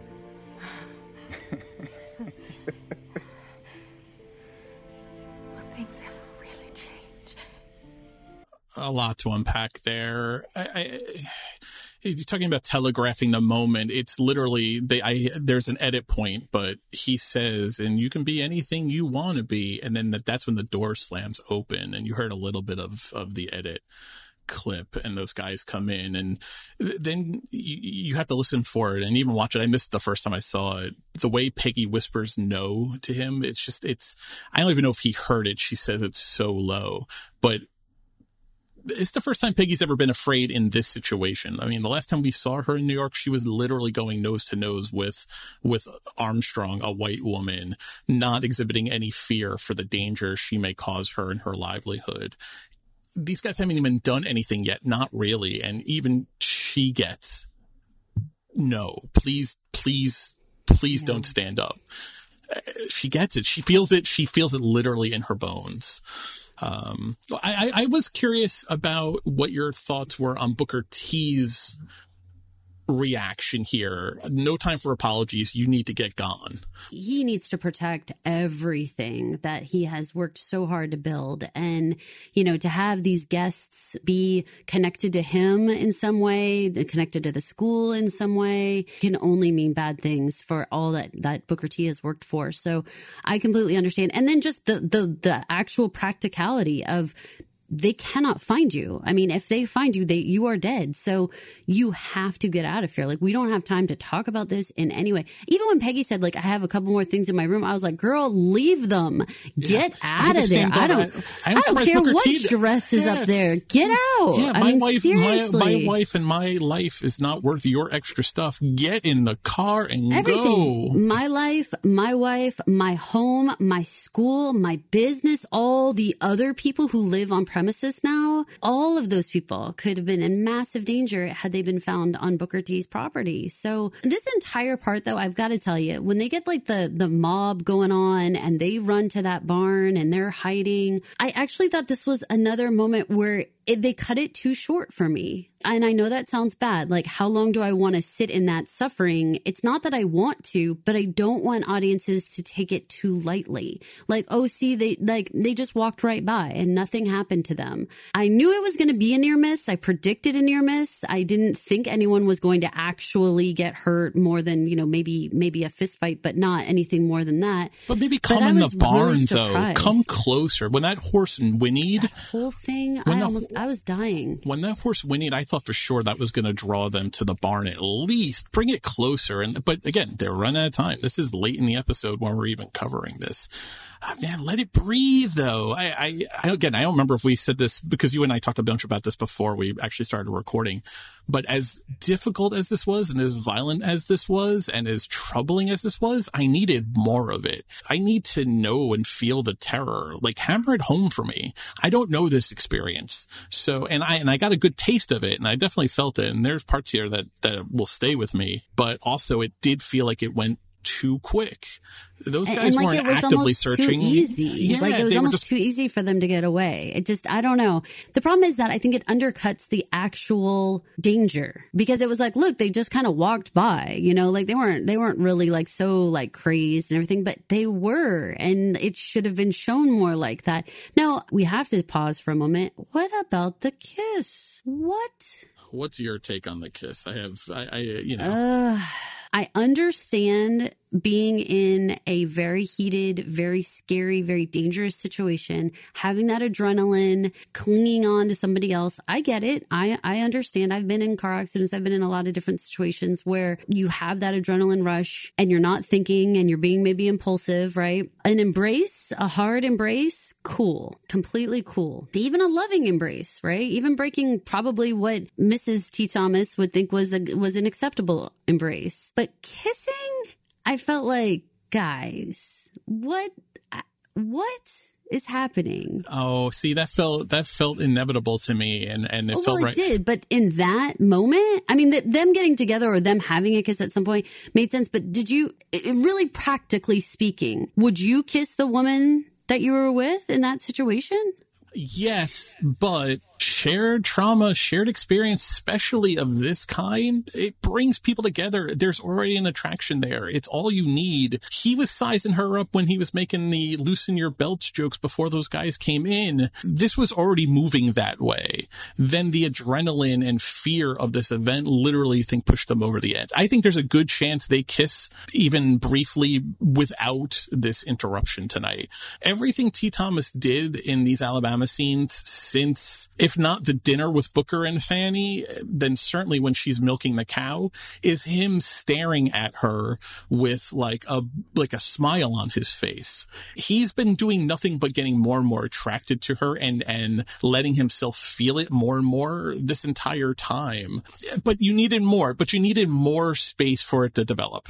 I did. I like we needed to spend a little time with them in that barn, with them like bearing their souls a little bit and and actually kind of coming clean a little bit with each other about how they feel or about whatever. Like I needed a little bit of something else. I really get the stress of the situation. I actually I actually know people who got married because they were coming home from their very first date and it was one of those situations where they came up to the door and two men came up behind them pushed them in robbed the house took their everything and while they were laying on the floor in horror after the guys leave uh, the man proposed. He was like, "We can, nothing worse could ever happen to us than what this just what all this was. Like, I, I if we made it through this, we can make it through anything. That's so I get it. I get like trauma equaling some big, you know, love moment." But I just needed a little bit more. Like, yeah, no, I agree with you. I, I needed more on all of this because because they talk about important things in this scene that presuming when the next week's episode picks up, they're it's daylight and they're on their train out of town because everything's a little bit less scary once daylight comes. We're not going to get to circle back to, but it's important. It's important for him to talk about how he should have known better having been raised around but couldn't stop himself. The question of, but that's not who you are is huge. That is an existential question that we all need to ask all the time. It's as important as, as Marion telling Ada, you can't live waiting for someone else's approval. You have to live your life because that approval may never come. You have to be who you are is, is a super important concept that I think we all need to wrestle with. And, and if you have a show that can show us that in a, in a moment of being who you are leads to potentially disastrous consequences, well, that's an important discussion to have. The scene ending on her saying, will things really ever change? That's a loaded question. Does she mean in the South? Does she mean anywhere between the races? Does she mean uh, between her and T. Thomas on a personal level? There's a lot of conversation there that should have all been fleshed out more that I want to be more fleshed out. I'm just very hopeful that at least maybe we we do. This is episode five. This isn't eight. If this was eight, I would be like throwing myself back because if if we weren't sure we were getting a season three, if we weren't, if we don't know, you know, that we have more time with these characters, I could not handle this. At least we have more time with these characters, so at least I know that there's a chance that we could sort of, you know, sort this through a little bit. I the problem is that it changes who T. Thomas is as a character completely. He is a married man who speaks very matter of factly and and frankly feels he is righteous in everything he says he and does, which is cool. And he talks to Peggy that way. Okay, we we really held him up as a man with a lot of morals and ethics, and he had like he has all these reasons for everything. Cool. What the hell then? What is this? What did you do to your wife? What did you do to your marriage? What you guys lost a baby together. Like what are you doing? And Peggy is very young and and is your employee. And in any in any 2023 conversation, we have to say that imbalance of power is enough to say that was inappropriate anyway. Uh, yeah, 100%. Plus, clearly, the age differential, she's looking at him with the same kind of awestruck face as all of those students were looking at her. It's his responsibility to see that. I feel like I need to watch again and see who kisses who and exactly how oh, who Oh, I think leans he- what first. I, I- think I- I, gotta watch that a couple more times to be My honest. instinct is he's the one who who moves more than she does because she seems very percent. seems very unsure. I mean, I would watch it again and maybe I'm wrong, but that might the vibe was that that only happens because he lets it happen. Which then my qu- my next question for you is: Does it help you in what you think of him now that he looks so disappointed in himself when he pulls away and sits back? He looks really pretty disgusted with himself in the dim Does light. help me?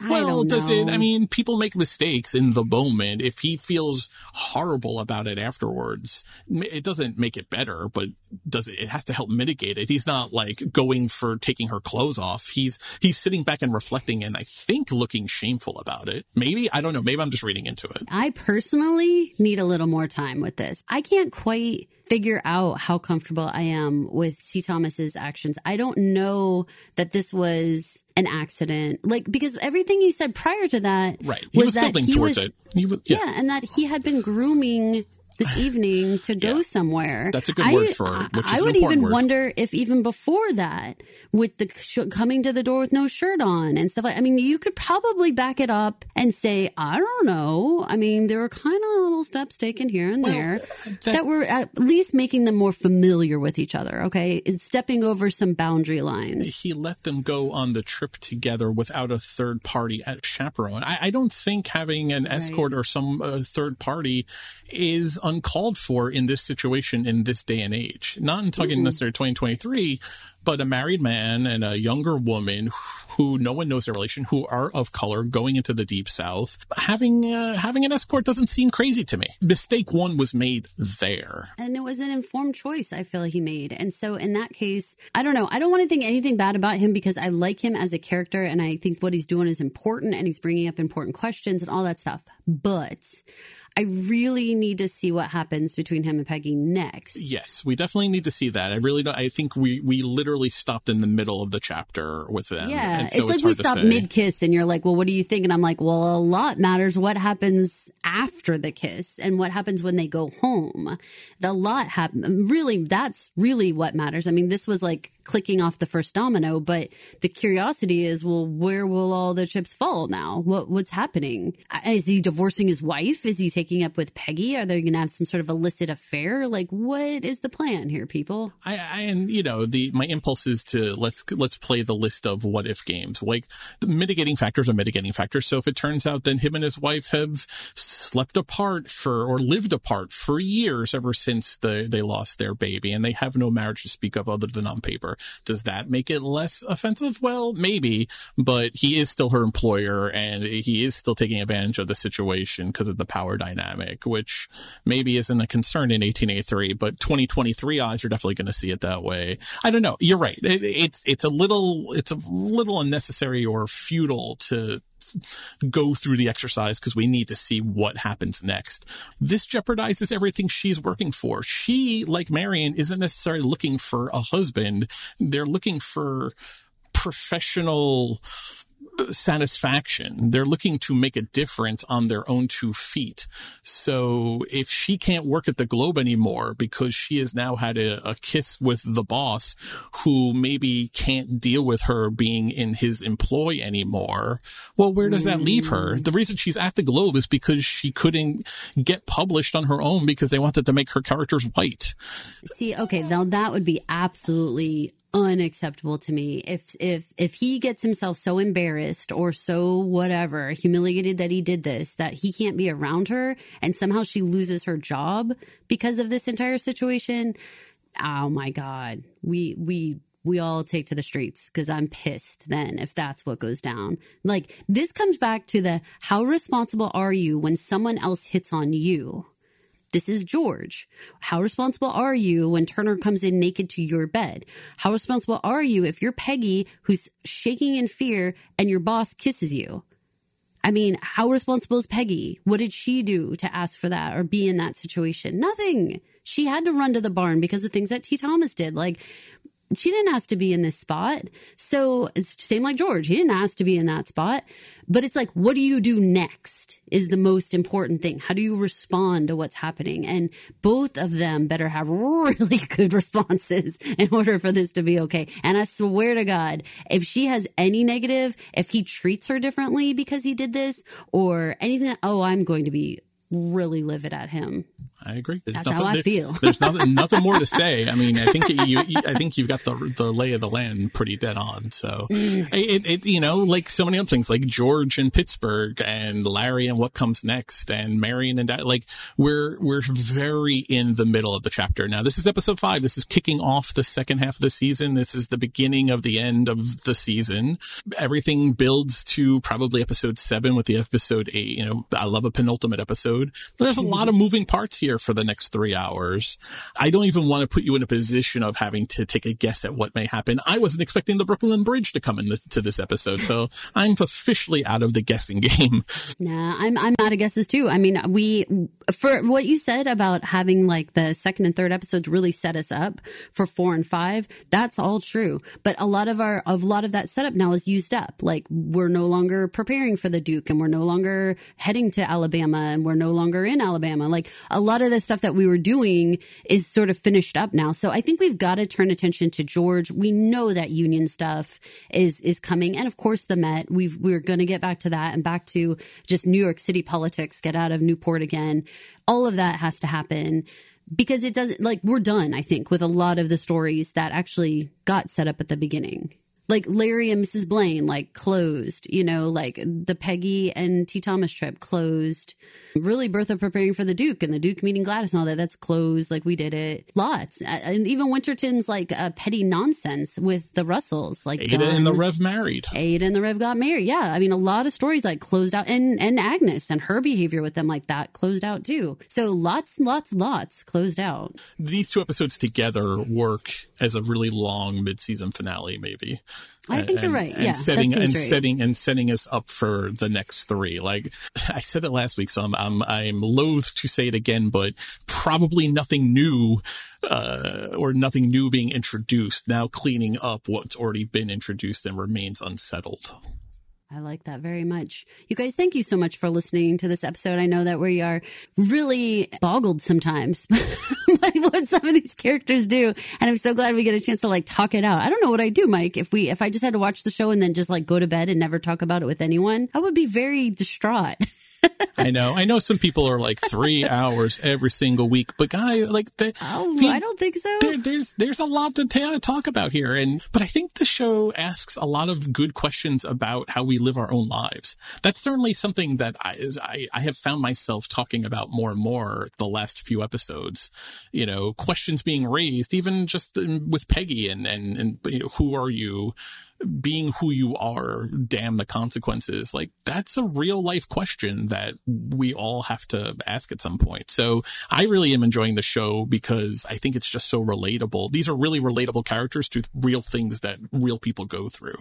Thanks you guys again for listening and come back for, for our next episode. It'll be right around the corner. We can't wait. This is Caroline. And this is Mike. Thank you for listening to New Money, Old Rules, the Gilded Age podcast. If you wouldn't mind heading over to Apple Podcasts, Spotify Podcasts, or wherever you listen to podcasts, and while you're there, rate, review, and subscribe. Make sure you subscribe, hit that bell, subscribe, so you never miss another episode. It'll be right there in your feed. And while you're at Spotify and while you're at Apple, please leave us five stars. And at Apple, leave us a nice review. If you do, we're going to read read it on air and we're going to thank you because we appreciate every single one of you who listens. And when you leave us a five star review, it helps other people find the show. We have a little community going here and we have three more hours to talk about. And hopefully we get a renewal for season three. Gosh, we have to put that out there in the universe. Season three for Guildity. Manifesting season three. Thanks so much for listening. Thank you for listening. This has been an original Pod Clubhouse production. Pod Clubhouse is a podcast network dedicated to encouraging collaboration among podcasters and friends to bring a fresh voice and diverse perspective on a wide array of content. Please visit and leave a comment for us at podclubhouse.com. Rate, review, and subscribe to our podcast feeds on Apple Podcasts. Follow us on Twitter, Instagram, and Facebook. You can find us at Pod Clubhouse. Our DMs are always open, and we'd love to hear from you.